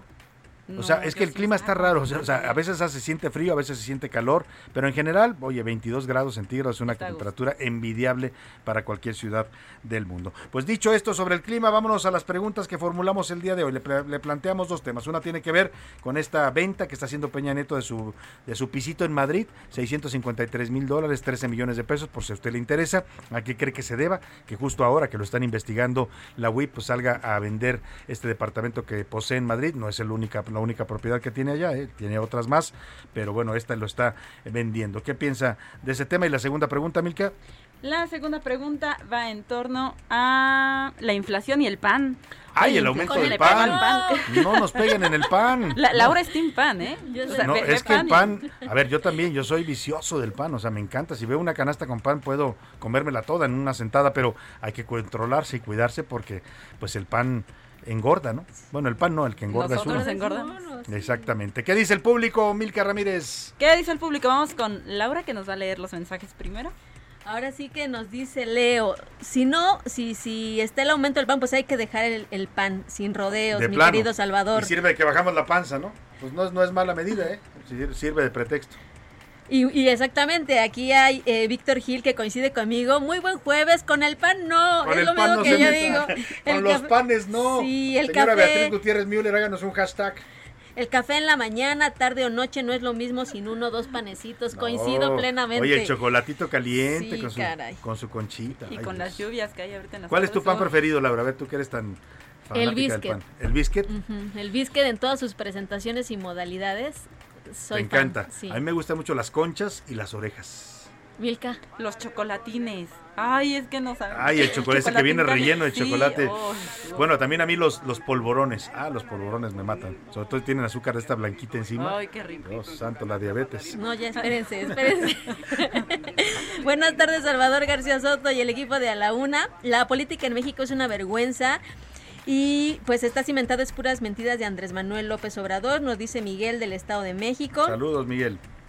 Nos dicen también por acá, mucho armamento, muchos vehículos blindados y artillados y muchas fuerzas especiales se despliegan en el desfile de dieciséis de septiembre, uh-huh. pero si se trata de defender a la población, las acciones son nulas. Esa es la paradoja que tenemos hoy, la mayor fuerza armada de la historia del país. O sea, se ha invertido mucho, mucho en, en el ejército, es la mayor inversión que ha habido en este gobierno, en fortalecer al ejército, el armamento, la capacidad de respuesta, pero no se refleja, como bien dice nuestro auditorio, en la defensa de la población que está siendo masacrada, asediada por el crimen organizado. Salvador, buenas tardes, nos mandan un gran saludo desde Monterrey, Guillermo Villarreal. La visita del presidente es solo un ridículo más, su lenguaje corporal denota frustración e incomodidad. A Ken Salazar lo tienen cooptado, no tardan en cambiarlo, cero resultados de Washington. Ahí está su opinión, hubo muchas fotos y muchos memes sobre eso, sobre cómo se sentaba el presidente en la silla en la oficina oval, ¿no? Yo creo que cada, cada quien tiene sus estilos, hicieron incluso unas comparaciones de cómo se sentaba Calderón con... Con, eh, ¿Con quién fue Calderón? ¿Con Obama? Con Obama. Sí, con Obama, Obama. Y, y cómo se sentaba también este Peña Nieto. La verdad es que son, son cosas de formas, pues, pero pues lo importante es lo que se acuerde y lo que se pueda avanzar en la relación bilateral. Jueves, ya casi fin de semana, bendiciones al equipo, gracias por su saludo a la comarca lagunera. Saludos a la comarca. Nos dice José García de La Laguna, esperemos que hasta ahí llegue lo del incremento a la harina, porque aquí en México de verdad somos muy aficionados al delicioso pan. Es que era inevitable, pues, oiga, si el trigo está escaseando en el mundo y subieron sus precios porque Rusia y Ucrania, que están enfrascados en esta guerra de invasión, pues son los principales productores de trigo, ¿no? Entonces es natural que los insumos para la industria del pan pues se, se disparen. Pues hasta aquí, ¿qué te parece, Milka? Ahora vamos con Twitter. Vamos con la comunidad tuitera, pero antes, mira, Salvador, Laura, les comento, los contratos de trigo subieron en el mes de julio en cinco punto noventa y cuatro por ciento. Sí, es lo que te digo, solamente. Si el trigo se dispara el precio, pues se va a disparar todo lo que depende del trigo, entre ellos la industria del pan. Y en Twitter, ¿qué dice la comunidad de tuiteros en, en arroba ese García Soto? En Twitter, sobre el tema del departamento de Enrique Peña Nieto, el veintinueve por ciento dice que Peña tiene miedo. ¿Sí, de plano le entró frío? De plano le entró frío. Yo pienso que necesita para los abogados, ¿no? Eso dice el veinte por ciento. Cuestan, los abogados cuestan. Eso dice el veinte por ciento, ¿ah, que sí? Necesita dinero. Ajá. Y el cincuenta y uno por ciento dice que Tania Ruiz tiene gustos caros. O sea, la mayoría piensan que es por Tania. Que es por Tania, le tiene que cumplir los caprichos. Oye, pues es que sí, Tania es, o sea, Tania es de altos vuelos, ¿no? Es una mujer muy guapa y sí. Una modelo. Y ella tiene su propia dinámica y trabaja, es, es contratada como modelo con frecuencia. Pero supongo que sí, pues le bueno, tiene que cumplir es que, sus gustos. Exacto, no creo que le diga. A veces, no, a veces no. El amor cuesta, ¿no? Cuesta.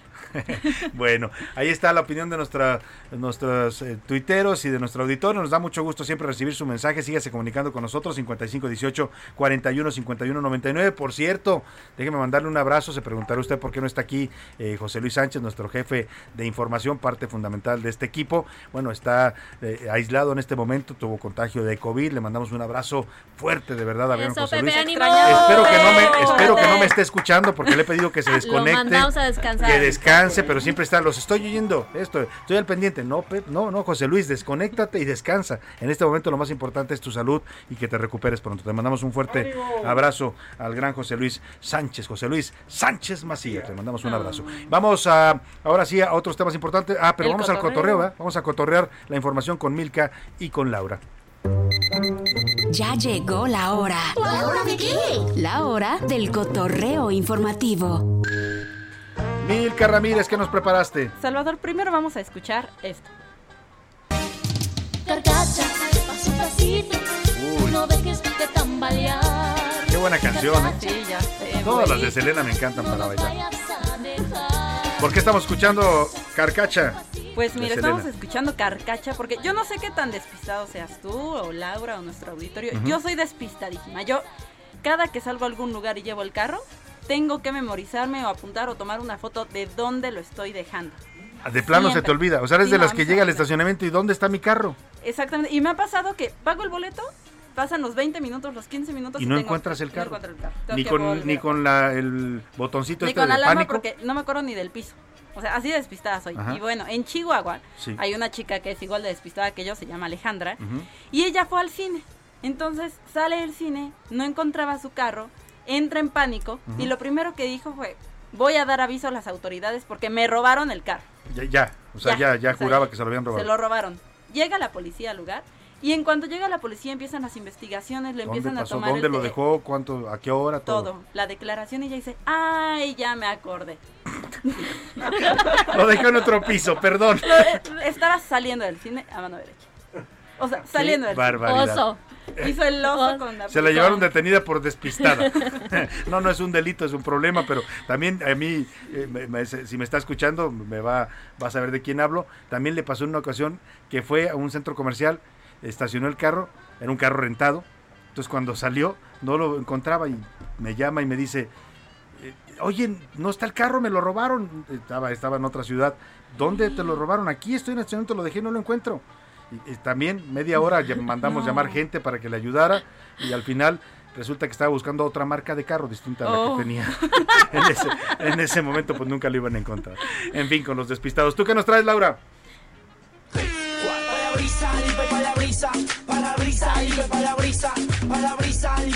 Ahora viene con ritmo, ya, ya, ya, ya le entró, ya le entró el espíritu de fin de semana, Laura. Bueno, pues con esta canción de Limpia Parabrisas de Daddy Yankee, les quiero contar una historia que se van a sorprender, porque a pregunta de un TikToker eh, eh, mexicano, uh-huh. eh, le hace una entrevista callejera a un Limpia Parabrisas uh-huh. y le pregunta... ¿Cuánto gana en un día? Y a escuchen ver. ustedes. En un día chingón, güey, ¿cuánto vienes ganando? Motivado, motivado. Unos mil baros. En seis horas, siete Ay. horas. ¿Y eso que no se aventó? Doble turno. En un día chingón y motivado. Ah, caray. Mil, mil pesos. pesos Oye, en pues seis vámonos horas. a limpiar Oigan, parabrisas. Con razón hay tantos en las esquinas, ¿no? Y uno pensando, yo sí les doy de cinco, de diez pesitos, ¿no? A veces no me gusta que me limpien tanto el, el cristal, pero sí, a veces les doy para que... Pues no, uno, bueno, pues imagínate los mal. comentarios en redes sociales, van desde, la verdad es que van desde, ¿y dónde hay que formarse? ¿Y a quién ¿Dónde? le mando mi currículum? ¿Dónde sacamos nuestro, nuestra, nuestro y, crucero? Y ¿no? ya son libres de impuestos. ¿Sabes qué, Salvador? Con gusto haber participado. Pues se nos va Milka. Milka, te veremos aquí en Insurgentes y Félix Cuevas. Yo, de hecho, yo, la maleta que ven es porque yo ya traigo no, ahí mi atomizador. Lo que pueden aprovechar es sus horarios de comida y de ratos libres para irse aquí a la esquina de, de Insurgentes. Hay mucho tráfico ahí, así es que sí. seguramente sacan los mil pesos. Bueno, pues buenas, buenos cotorreos con Milka y con Laura. Gracias a las dos. Vámonos Ay, ahora sí a otros temas importantes. A la una, con Salvador García Soto. Oiga, y en asuntos no tan agradables ni tan risueños, pues es el tema del agua. Ya le hemos venido diciendo desde ayer que la Conagua, la Comisión Nacional del Agua, la máxima autoridad hidráulica de este país, ha declarado una emergencia por sequía en México. Dice la Conagua que el noventa por ciento del territorio nacional está afectado por escasez de agua para todos los usos, para el riego, para los cultivos, para el ganado, para los seres humanos. No hay agua en la mayor parte de la República y esto es un verdadero problema. Y esto que nos va a contar Milka Ramírez está vinculado a esta declaratoria de emergencia.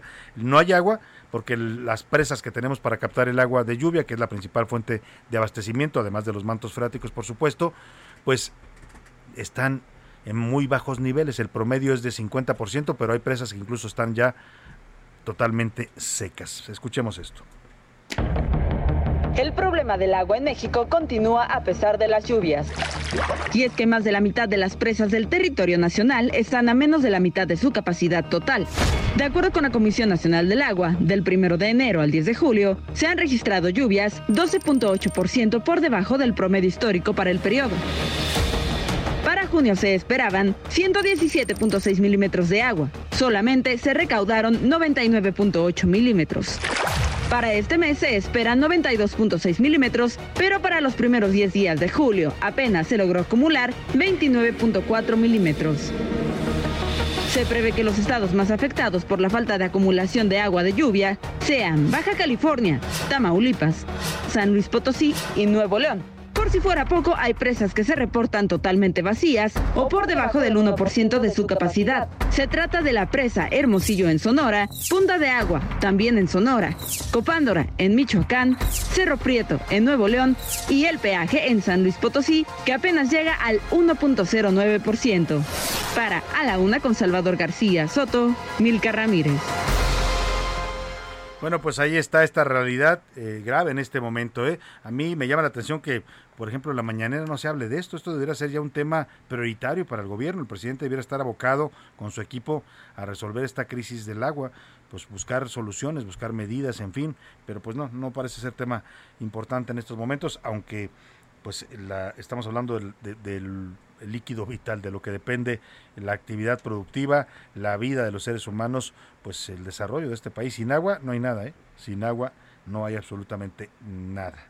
Vamos a otro tema. Hay polémica en las redes sociales porque está circulando un video en el que se ve como supuestamente un guardia de seguridad de la UNAM, de este grupo de los Pumas, es el grupo que vigila, el grupo Puma creo que se llama, no, no es Pumas, es Puma en singular, es el, el, el programa de universitario de seguridad, eh, son guardias que están recorriendo en sus autos el ter, el, los territorios de la ciudad universitaria, acá en el sur de la Ciudad de México, pues para vigilar que no se cometan eh, irregularidades, ¿no? Porque son tierras, eh, algunas de ellas eh, vírgenes, digamos, ¿no? Es de lo poco que se conserva de lo que fue el, el Pedregal, el, el Pedregal del sur de la Ciudad de México, que se originó cuando hizo explosión hace miles de años el volcán Xitle, ¿no? Es de lo poco que quedó, porque ya todo lo demás se lo devoraron los fraccionamientos, los desarrollos comerciales en toda esa zona, y son tierras naturales que necesitan seguridad y vigilancia. Bueno, le platico todo esto porque el video eh, está siendo eh, compartido por alumnos de la UNAM que dicen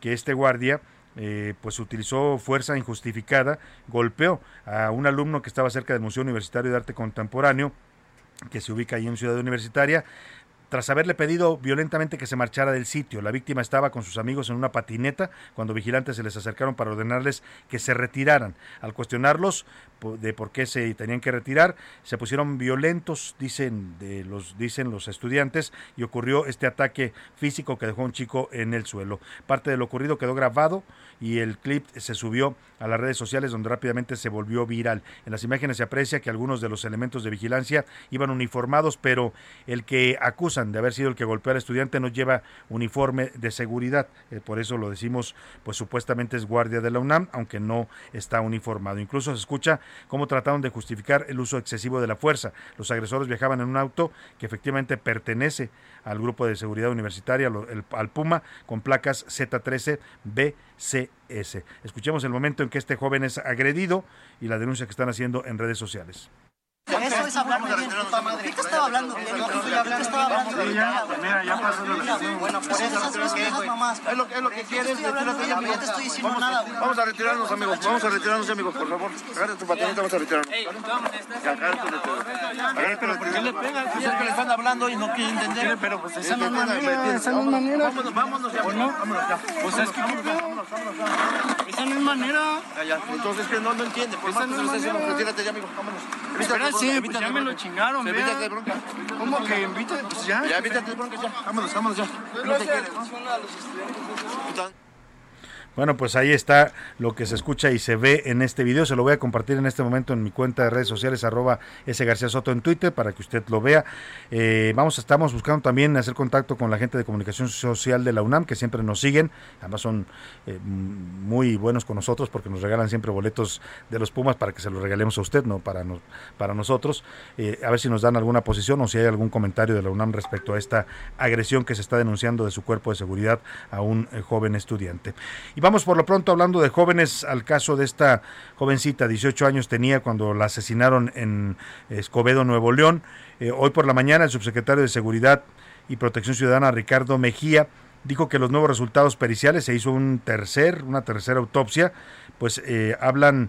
Eh, van a darse a conocer el próximo lunes dieciocho de julio para saber ya definitivamente las causas de las que por las que murió Devani Escobar. Como le informamos, el cuerpo fue exhumado el primero de julio pasado por segunda ocasión. Ahora personal del Instituto de Ciencias Forenses del Tribunal Superior de Justicia de la Ciudad de México y un médico especialista también forense que viene de ONU Mujeres, este organismo importante, van a reunirse mañana para unificar los informes, estudios y criterios. Devani desapareció desde el nueve de abril.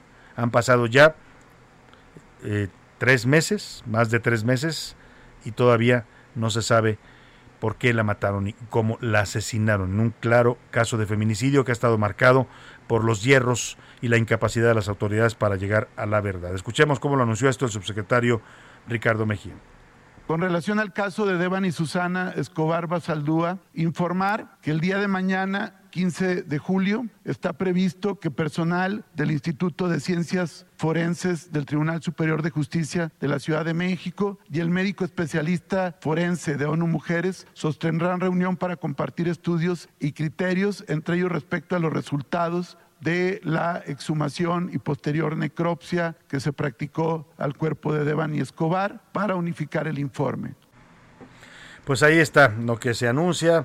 Vamos a ver si ahora sí, a ver si, como dicen por ahí, la tercera es la vencida. Y de verdad, qué drama este. No solo la violencia contra las mujeres, que ya sabemos que es una tragedia ya eh, de género y humanitaria en este país, sino la incapacidad de las fiscalías estatales y federales para, pues, para procesar y detener a los criminales de mujeres en este país, a los feminicidas. Vámonos a otro tema. Bueno, también habló habló también el señor Mejía, rápidamente le digo, de los asesin- de los detenidos por los asesinatos de los dos sacerdotes jesuitas, Javier Campos y Joaquín Mora, además del guía de turistas Pedro Palma en Chihuahua. Ya hay trece detenidos, pero no encuentran al Chueco, dice el subsecretario.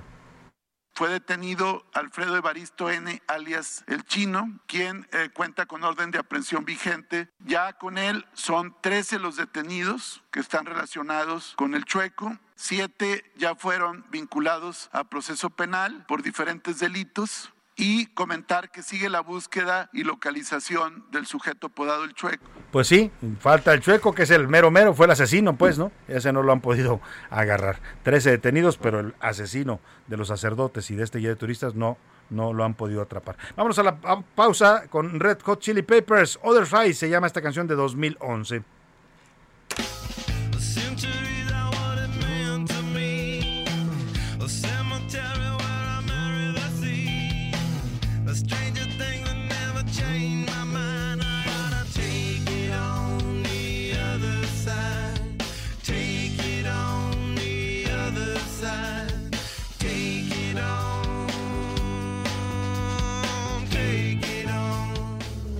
Heraldo Radio, con la H que sí suena y ahora también se escucha.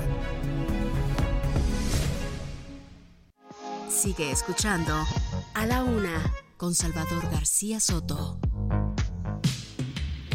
Estoy llorando en mi habitación. Todo se nubla a mi alrededor.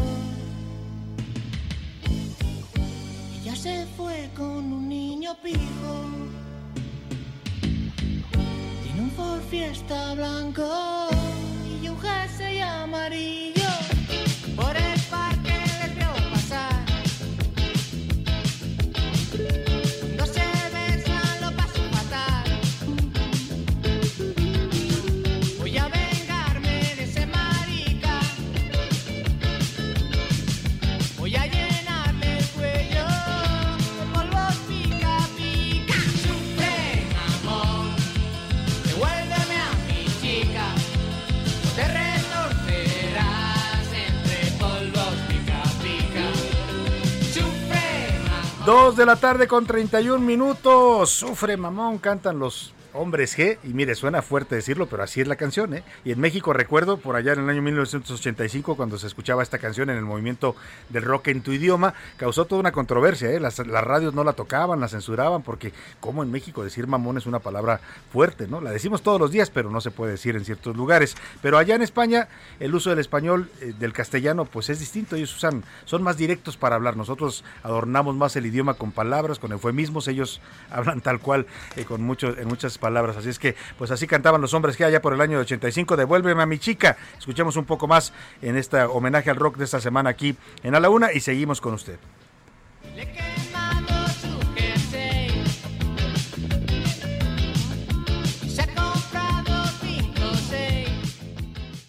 a la una, con Salvador García Soto.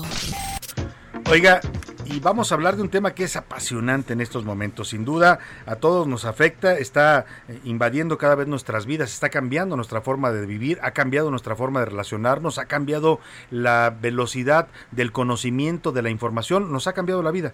Le estoy hablando pues de todo lo que tiene que ver con la tecnología, las redes sociales, la inteligencia artificial, el metaverso, que es ahora la etapa ya última y más avanzada de este fenómeno tecnológico, esta era tecnológica, la revolución le llama llaman de la inteligencia artificial tres punto cero eh, o cuatro punto cero, ya no sé en qué, en qué número vamos, pero ahora nos va a decir nuestra experta que tenemos en este momento aquí invitada en la cabina, y le agradezco mucho que nos visite, es Emelyn Medina, directora de Metaverse, porque va a haber un evento allá en Guadalajara, Jalisco, en la Expo Guadalajara, que si a usted le interesa todo este mundo virtual, digital, de redes, de información, de tecnología, tiene que estar enterado y puede incluso asistir y conocer a los más grandes talentos de este universo tecnológico. Bienvenida, Emelyn, ¿cómo estás? Qué gusto tenerte aquí en la cabina.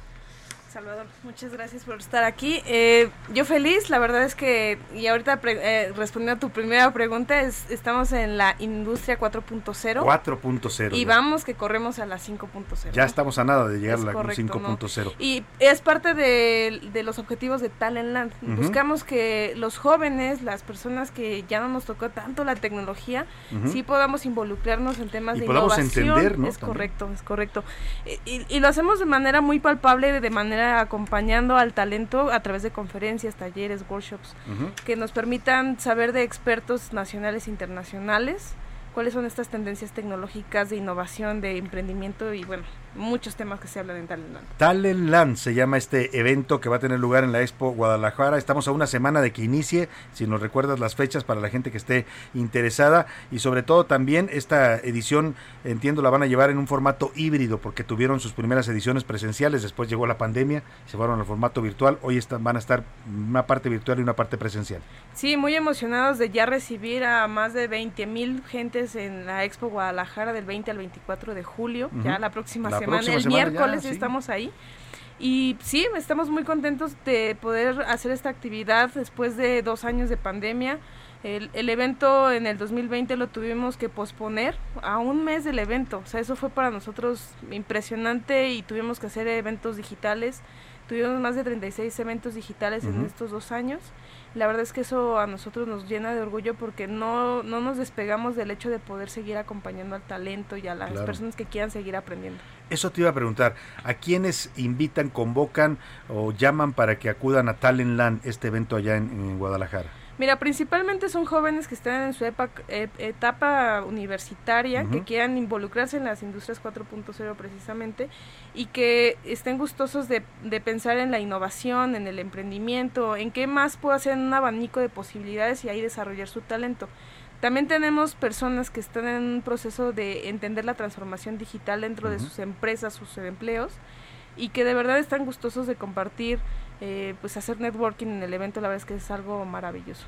Eh, ¿Qué sorpresas nos tienen para esta edición en Talentland? Que además entiendo se llama así Talentland porque eh, Jalisco es un estado que está eh, catalogado como de los puntales en innovación y en tecnología en este momento en México y en Latinoamérica.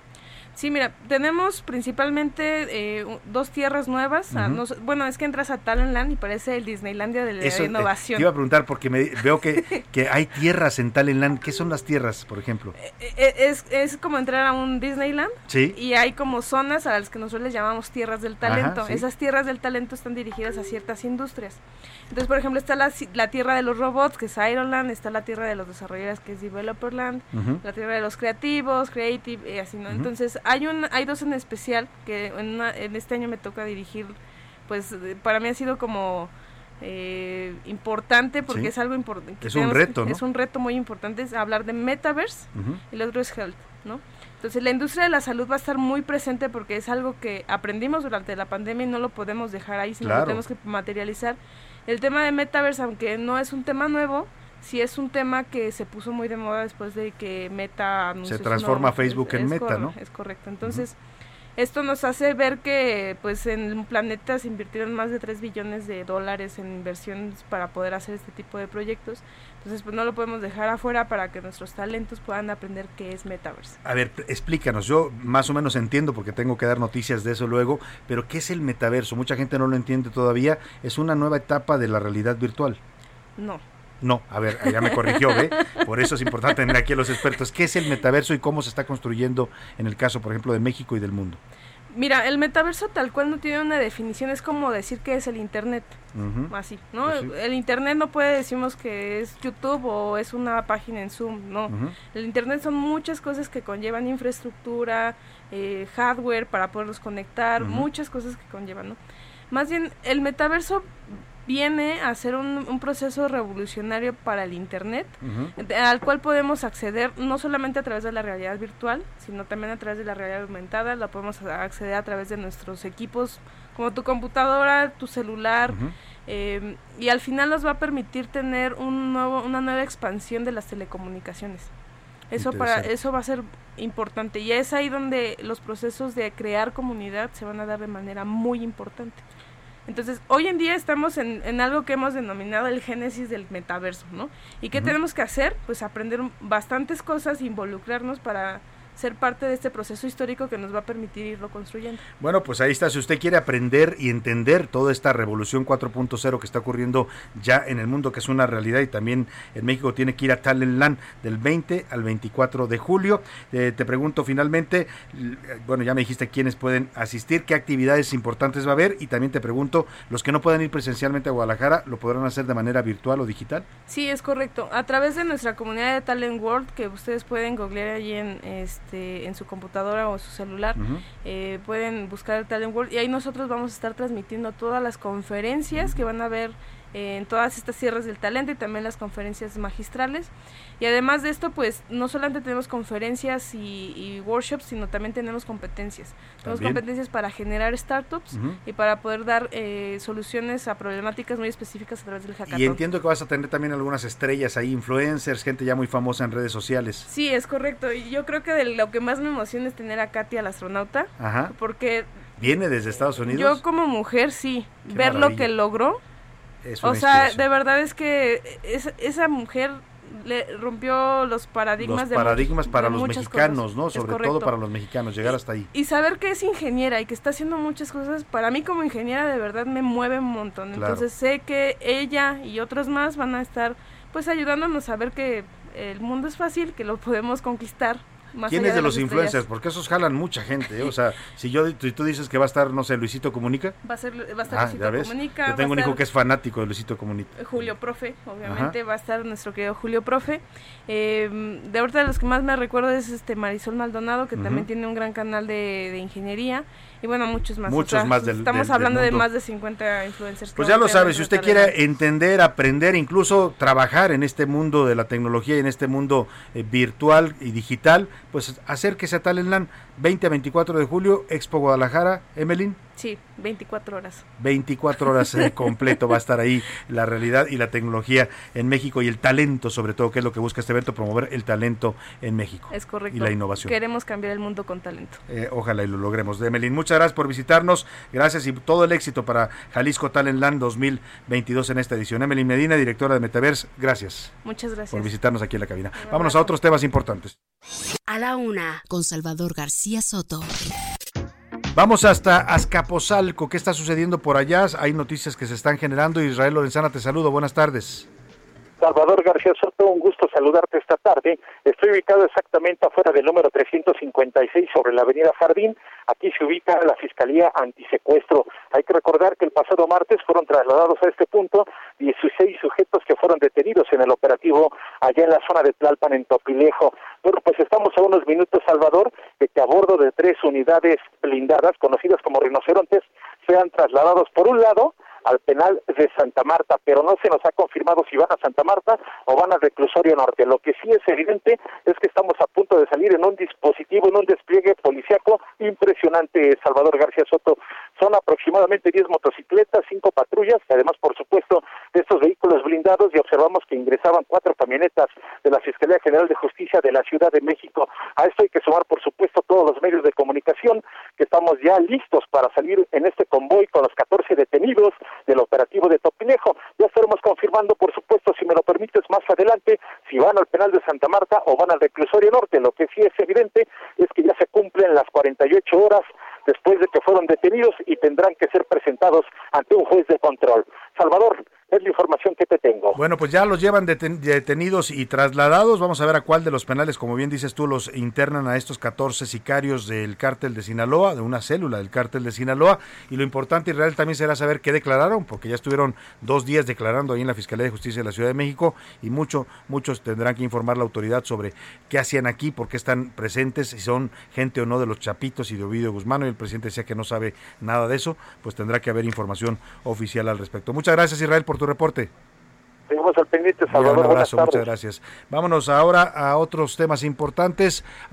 Vamos con, con, ah, vamos a, vamos a, vamos a Puebla, porque en Puebla se detectó un pueblito en el penal, nada nuevo, ¿eh? Los penales en México pueden ser, pues así como nos hablaba ahora Emelyn Medina de, de la realidad virtual y las tierras virtuales y la tecnología y la inteligencia artificial, acá es la realidad de los penales de México. Pero adentro puede haber un mundo, ¿eh? Hay pueblitos literalmente, hay colonias, hay, hay feudos de, de, de delincuentes, hay, hay un, todo un, un mundo interno, un mundo criminal, además, porque ahí se dan casos de todo tipo, desde explotación, extorsión, violaciones, Eh, drogas, todo lo que usted se imagine, lo peor pasa en los penales de México, lamentablemente. Y en Puebla fue detectado un pueblito. ¿Qué significa un pueblito? En el penal de San Miguel, ahí en la ciudad de Puebla, bueno, pues encontraron ciento cuatro cuartos clandestinos. Los utilizaban como departamentos en el penal. Evidentemente los rentaban y cobraban para los presos. Vamos hasta Puebla con nuestra corresponsal Claudia Espinosa para que nos cuente de este pueblito que funcionaba dentro del penal. Un penal que evidentemente se autogobierna como la mayoría de los centros de reclusión en México.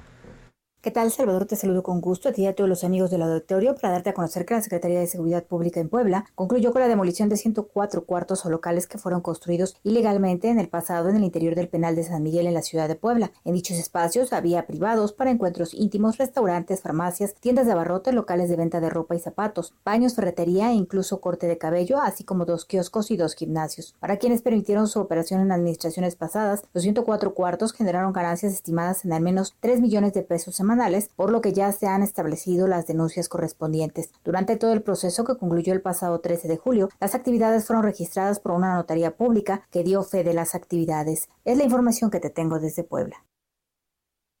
Muchas gracias, Claudia Espinosa. Vaya tema, ¿eh? Usted escuchó todo lo que había adentro del penal.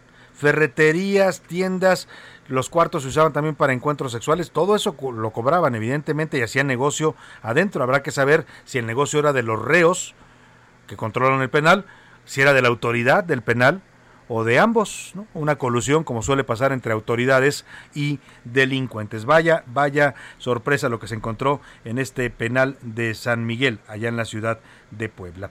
Vámonos rápidamente a otro tema. Ya le contaba eh, de los de la repatriación de cuerpos de migrantes. Ya han llegado dieciséis de ellos, faltan todavía un tercer vuelo que llegará en las próximas horas. Y para hablar de ese tema y también, por supuesto, del balance de esta gira que tuvo el presidente López Obrador por Washington, este encuentro bilateral con el presidente Joe Biden, saludo con mucho gusto esta tarde en la línea telefónica al maestro Roberto Velasco, jefe de la Unidad para América del Norte de la Secretaría de Relaciones Exteriores. Roberto, qué gusto saludar. Buenas tardes.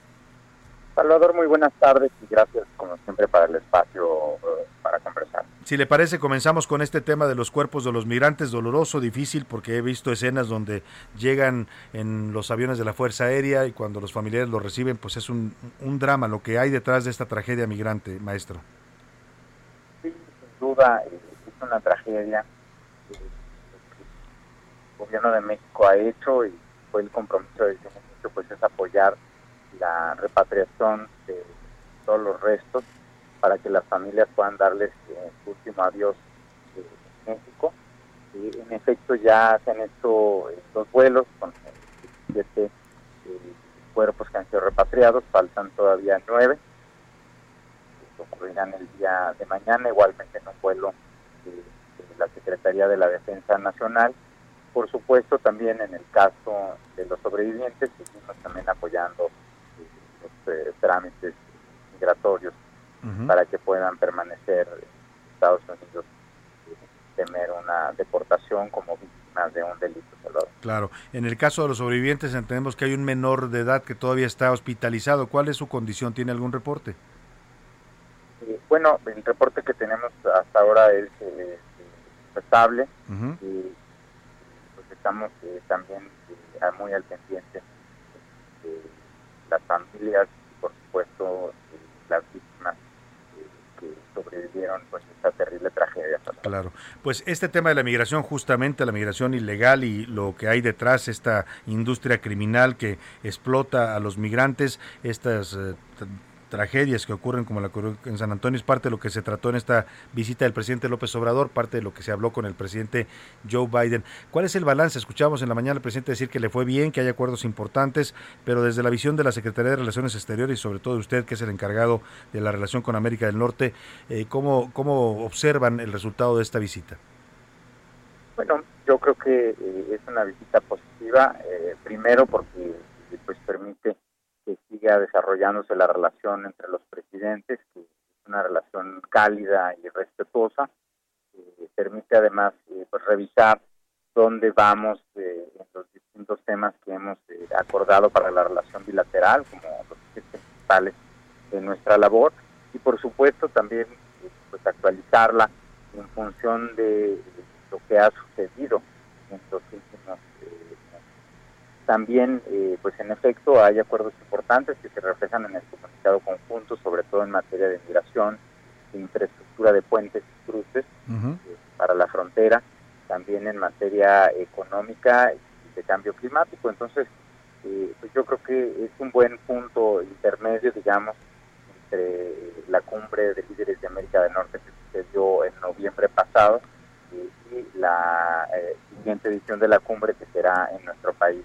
Uh-huh. En diciembre de este año. E- ese tema es importante, ese último que menciona maestro Roberto Velasco, eh, la cumbre de líderes de América del Norte en noviembre de este año. Se había especulado a partir de lo que pasó con la cumbre de las Américas, la decisión del presidente López Obrador de no acudir con todos los argumentos que se manejaron, que, que esta cumbre podría estar en peligro. Hoy se confirma que no va a ser así, que viene el presidente Biden, ¿está confirmado?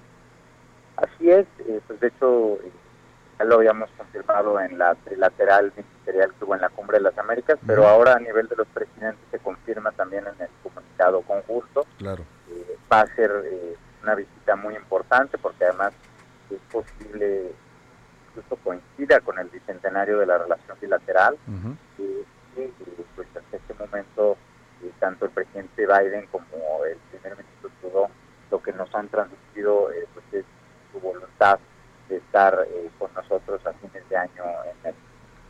Claro. Cuando el presidente López Obrador en la oficina Oval, en el diálogo que tuvo directo con el presidente Biden, eh, habla del tema de la migración, él propone ir a un esquema eh, ordenado y legal de migración laboral, habla incluso del programa Bracero, este que ocurrió en los años cuarenta, eh, que funcionó exitosamente durante dos décadas, eh, pero la respuesta del presidente Biden es sí, pero paciencia y trabajo conjunto. ¿Cómo, cómo lee el gobierno mexicano y nuestra Secretaría de Relaciones Exteriores esta respuesta? respuesta? Hay una coincidencia en el tema, uh-huh. pero es un reto muy importante en Estados Unidos, porque como claro. tú sabes, pues hay una polarización importante eh, en su Congreso sobre este tema, eh, que requiere de cambios legislativos. Eh, entonces, bueno, pues lo que anunciamos es un grupo de trabajo que se va a enfocar en ver cómo podemos eh, ampliar las opciones eh, de movilidad laboral a través de temporales para trabajadores agrícolas o vistas, cómo podemos trabajar en conjunto para aumentar eh, el número de vistas H dos B, que son eh, en otros sectores de trabajo temporal, vistas a la agrícola, y eh, también incluso las vistas T M, que son las que se derivan del tratado para profesionistas. Entonces, yo creo que eso es la, la lectura, ¿no? Coincidencia eh, sobre un reto importante, ¿sí?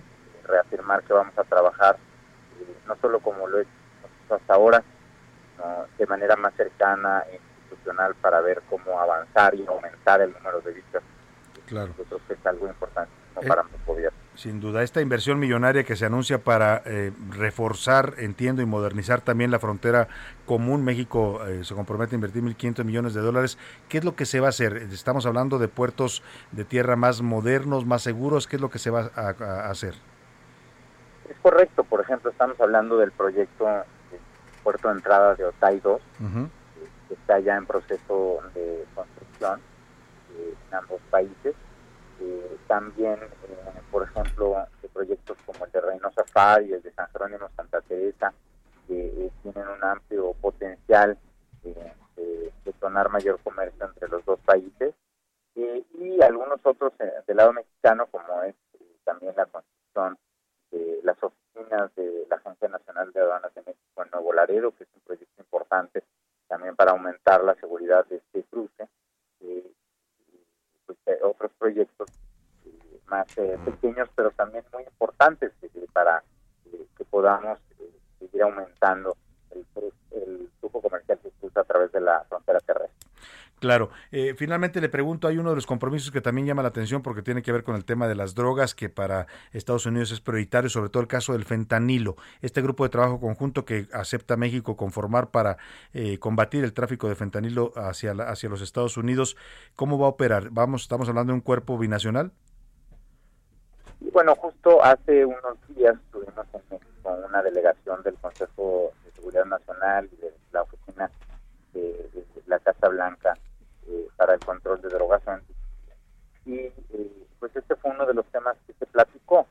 Eh, es un reto muy complejo, es una sustancia eh, más eh, ligera, más redituable, de más detección, eh, con un eh, potencial letal eh, mucho mayor que otras drogas, eh, y además con una cadena de suministro muy distinta a lo que estábamos acostumbrados, porque pues fundamentalmente vienen precursores eh, de Asia, incluso de manera legal, por ejemplo, de Estados Unidos. Uh-huh. Eh, entonces, eh, pues estamos tratando de tomar eh, decisiones que nos ayuden a seguir eh, interrumpiendo este flujo en ambos países, que nos ayuden a armonizar eh, nuestras listas de, de precursores o de sustancias controladas que puedan ser utilizadas como precursores. Uh-huh. eh, y pues tener una cercanía operativa eh, para poder eh, seguir atacando eh, las redes de tráfico de fentanilo. Pues maestro Roberto Velasco, estaremos muy pendientes de los avances de estos acuerdos importantes que ya nos usted nos explica, y pues por supuesto siguiendo de cerca toda la actividad en esta siempre siempre compleja y siempre dinámica relación bilateral entre México y Estados Unidos. Le agradezco mucho estos minutos que nos concedió. Gracias a ti, Salvador, y seguimos en comunicación. Muchas gracias, maestro Roberto Velasco, jefe de la Unidad para América del Norte de la Secretaría de Relaciones Exteriores. Así ya nos llegamos al final de este espacio informativo. Se nos fue rápido esta segunda hora. Espero que usted también la haya pasado bien, se haya informado. Le, pues que tenga un excelente tarde, buen provecho. Lo dejo aquí en el, el Heraldo Radio con Adriana Delgado y el dedo en la llaga. Y ya sabe, yo lo espero mañana a la una. A nombre de todo este equipo le digo gracias, gracias de verdad por el favor de su atención y su compañía. Nos encontramos mañana. Que pase muy buena tarde.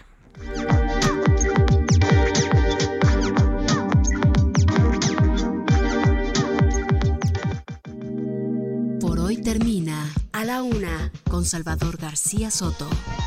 Un encuentro del diario que piensa joven con el análisis y la crítica. A la Una con Salvador García Soto.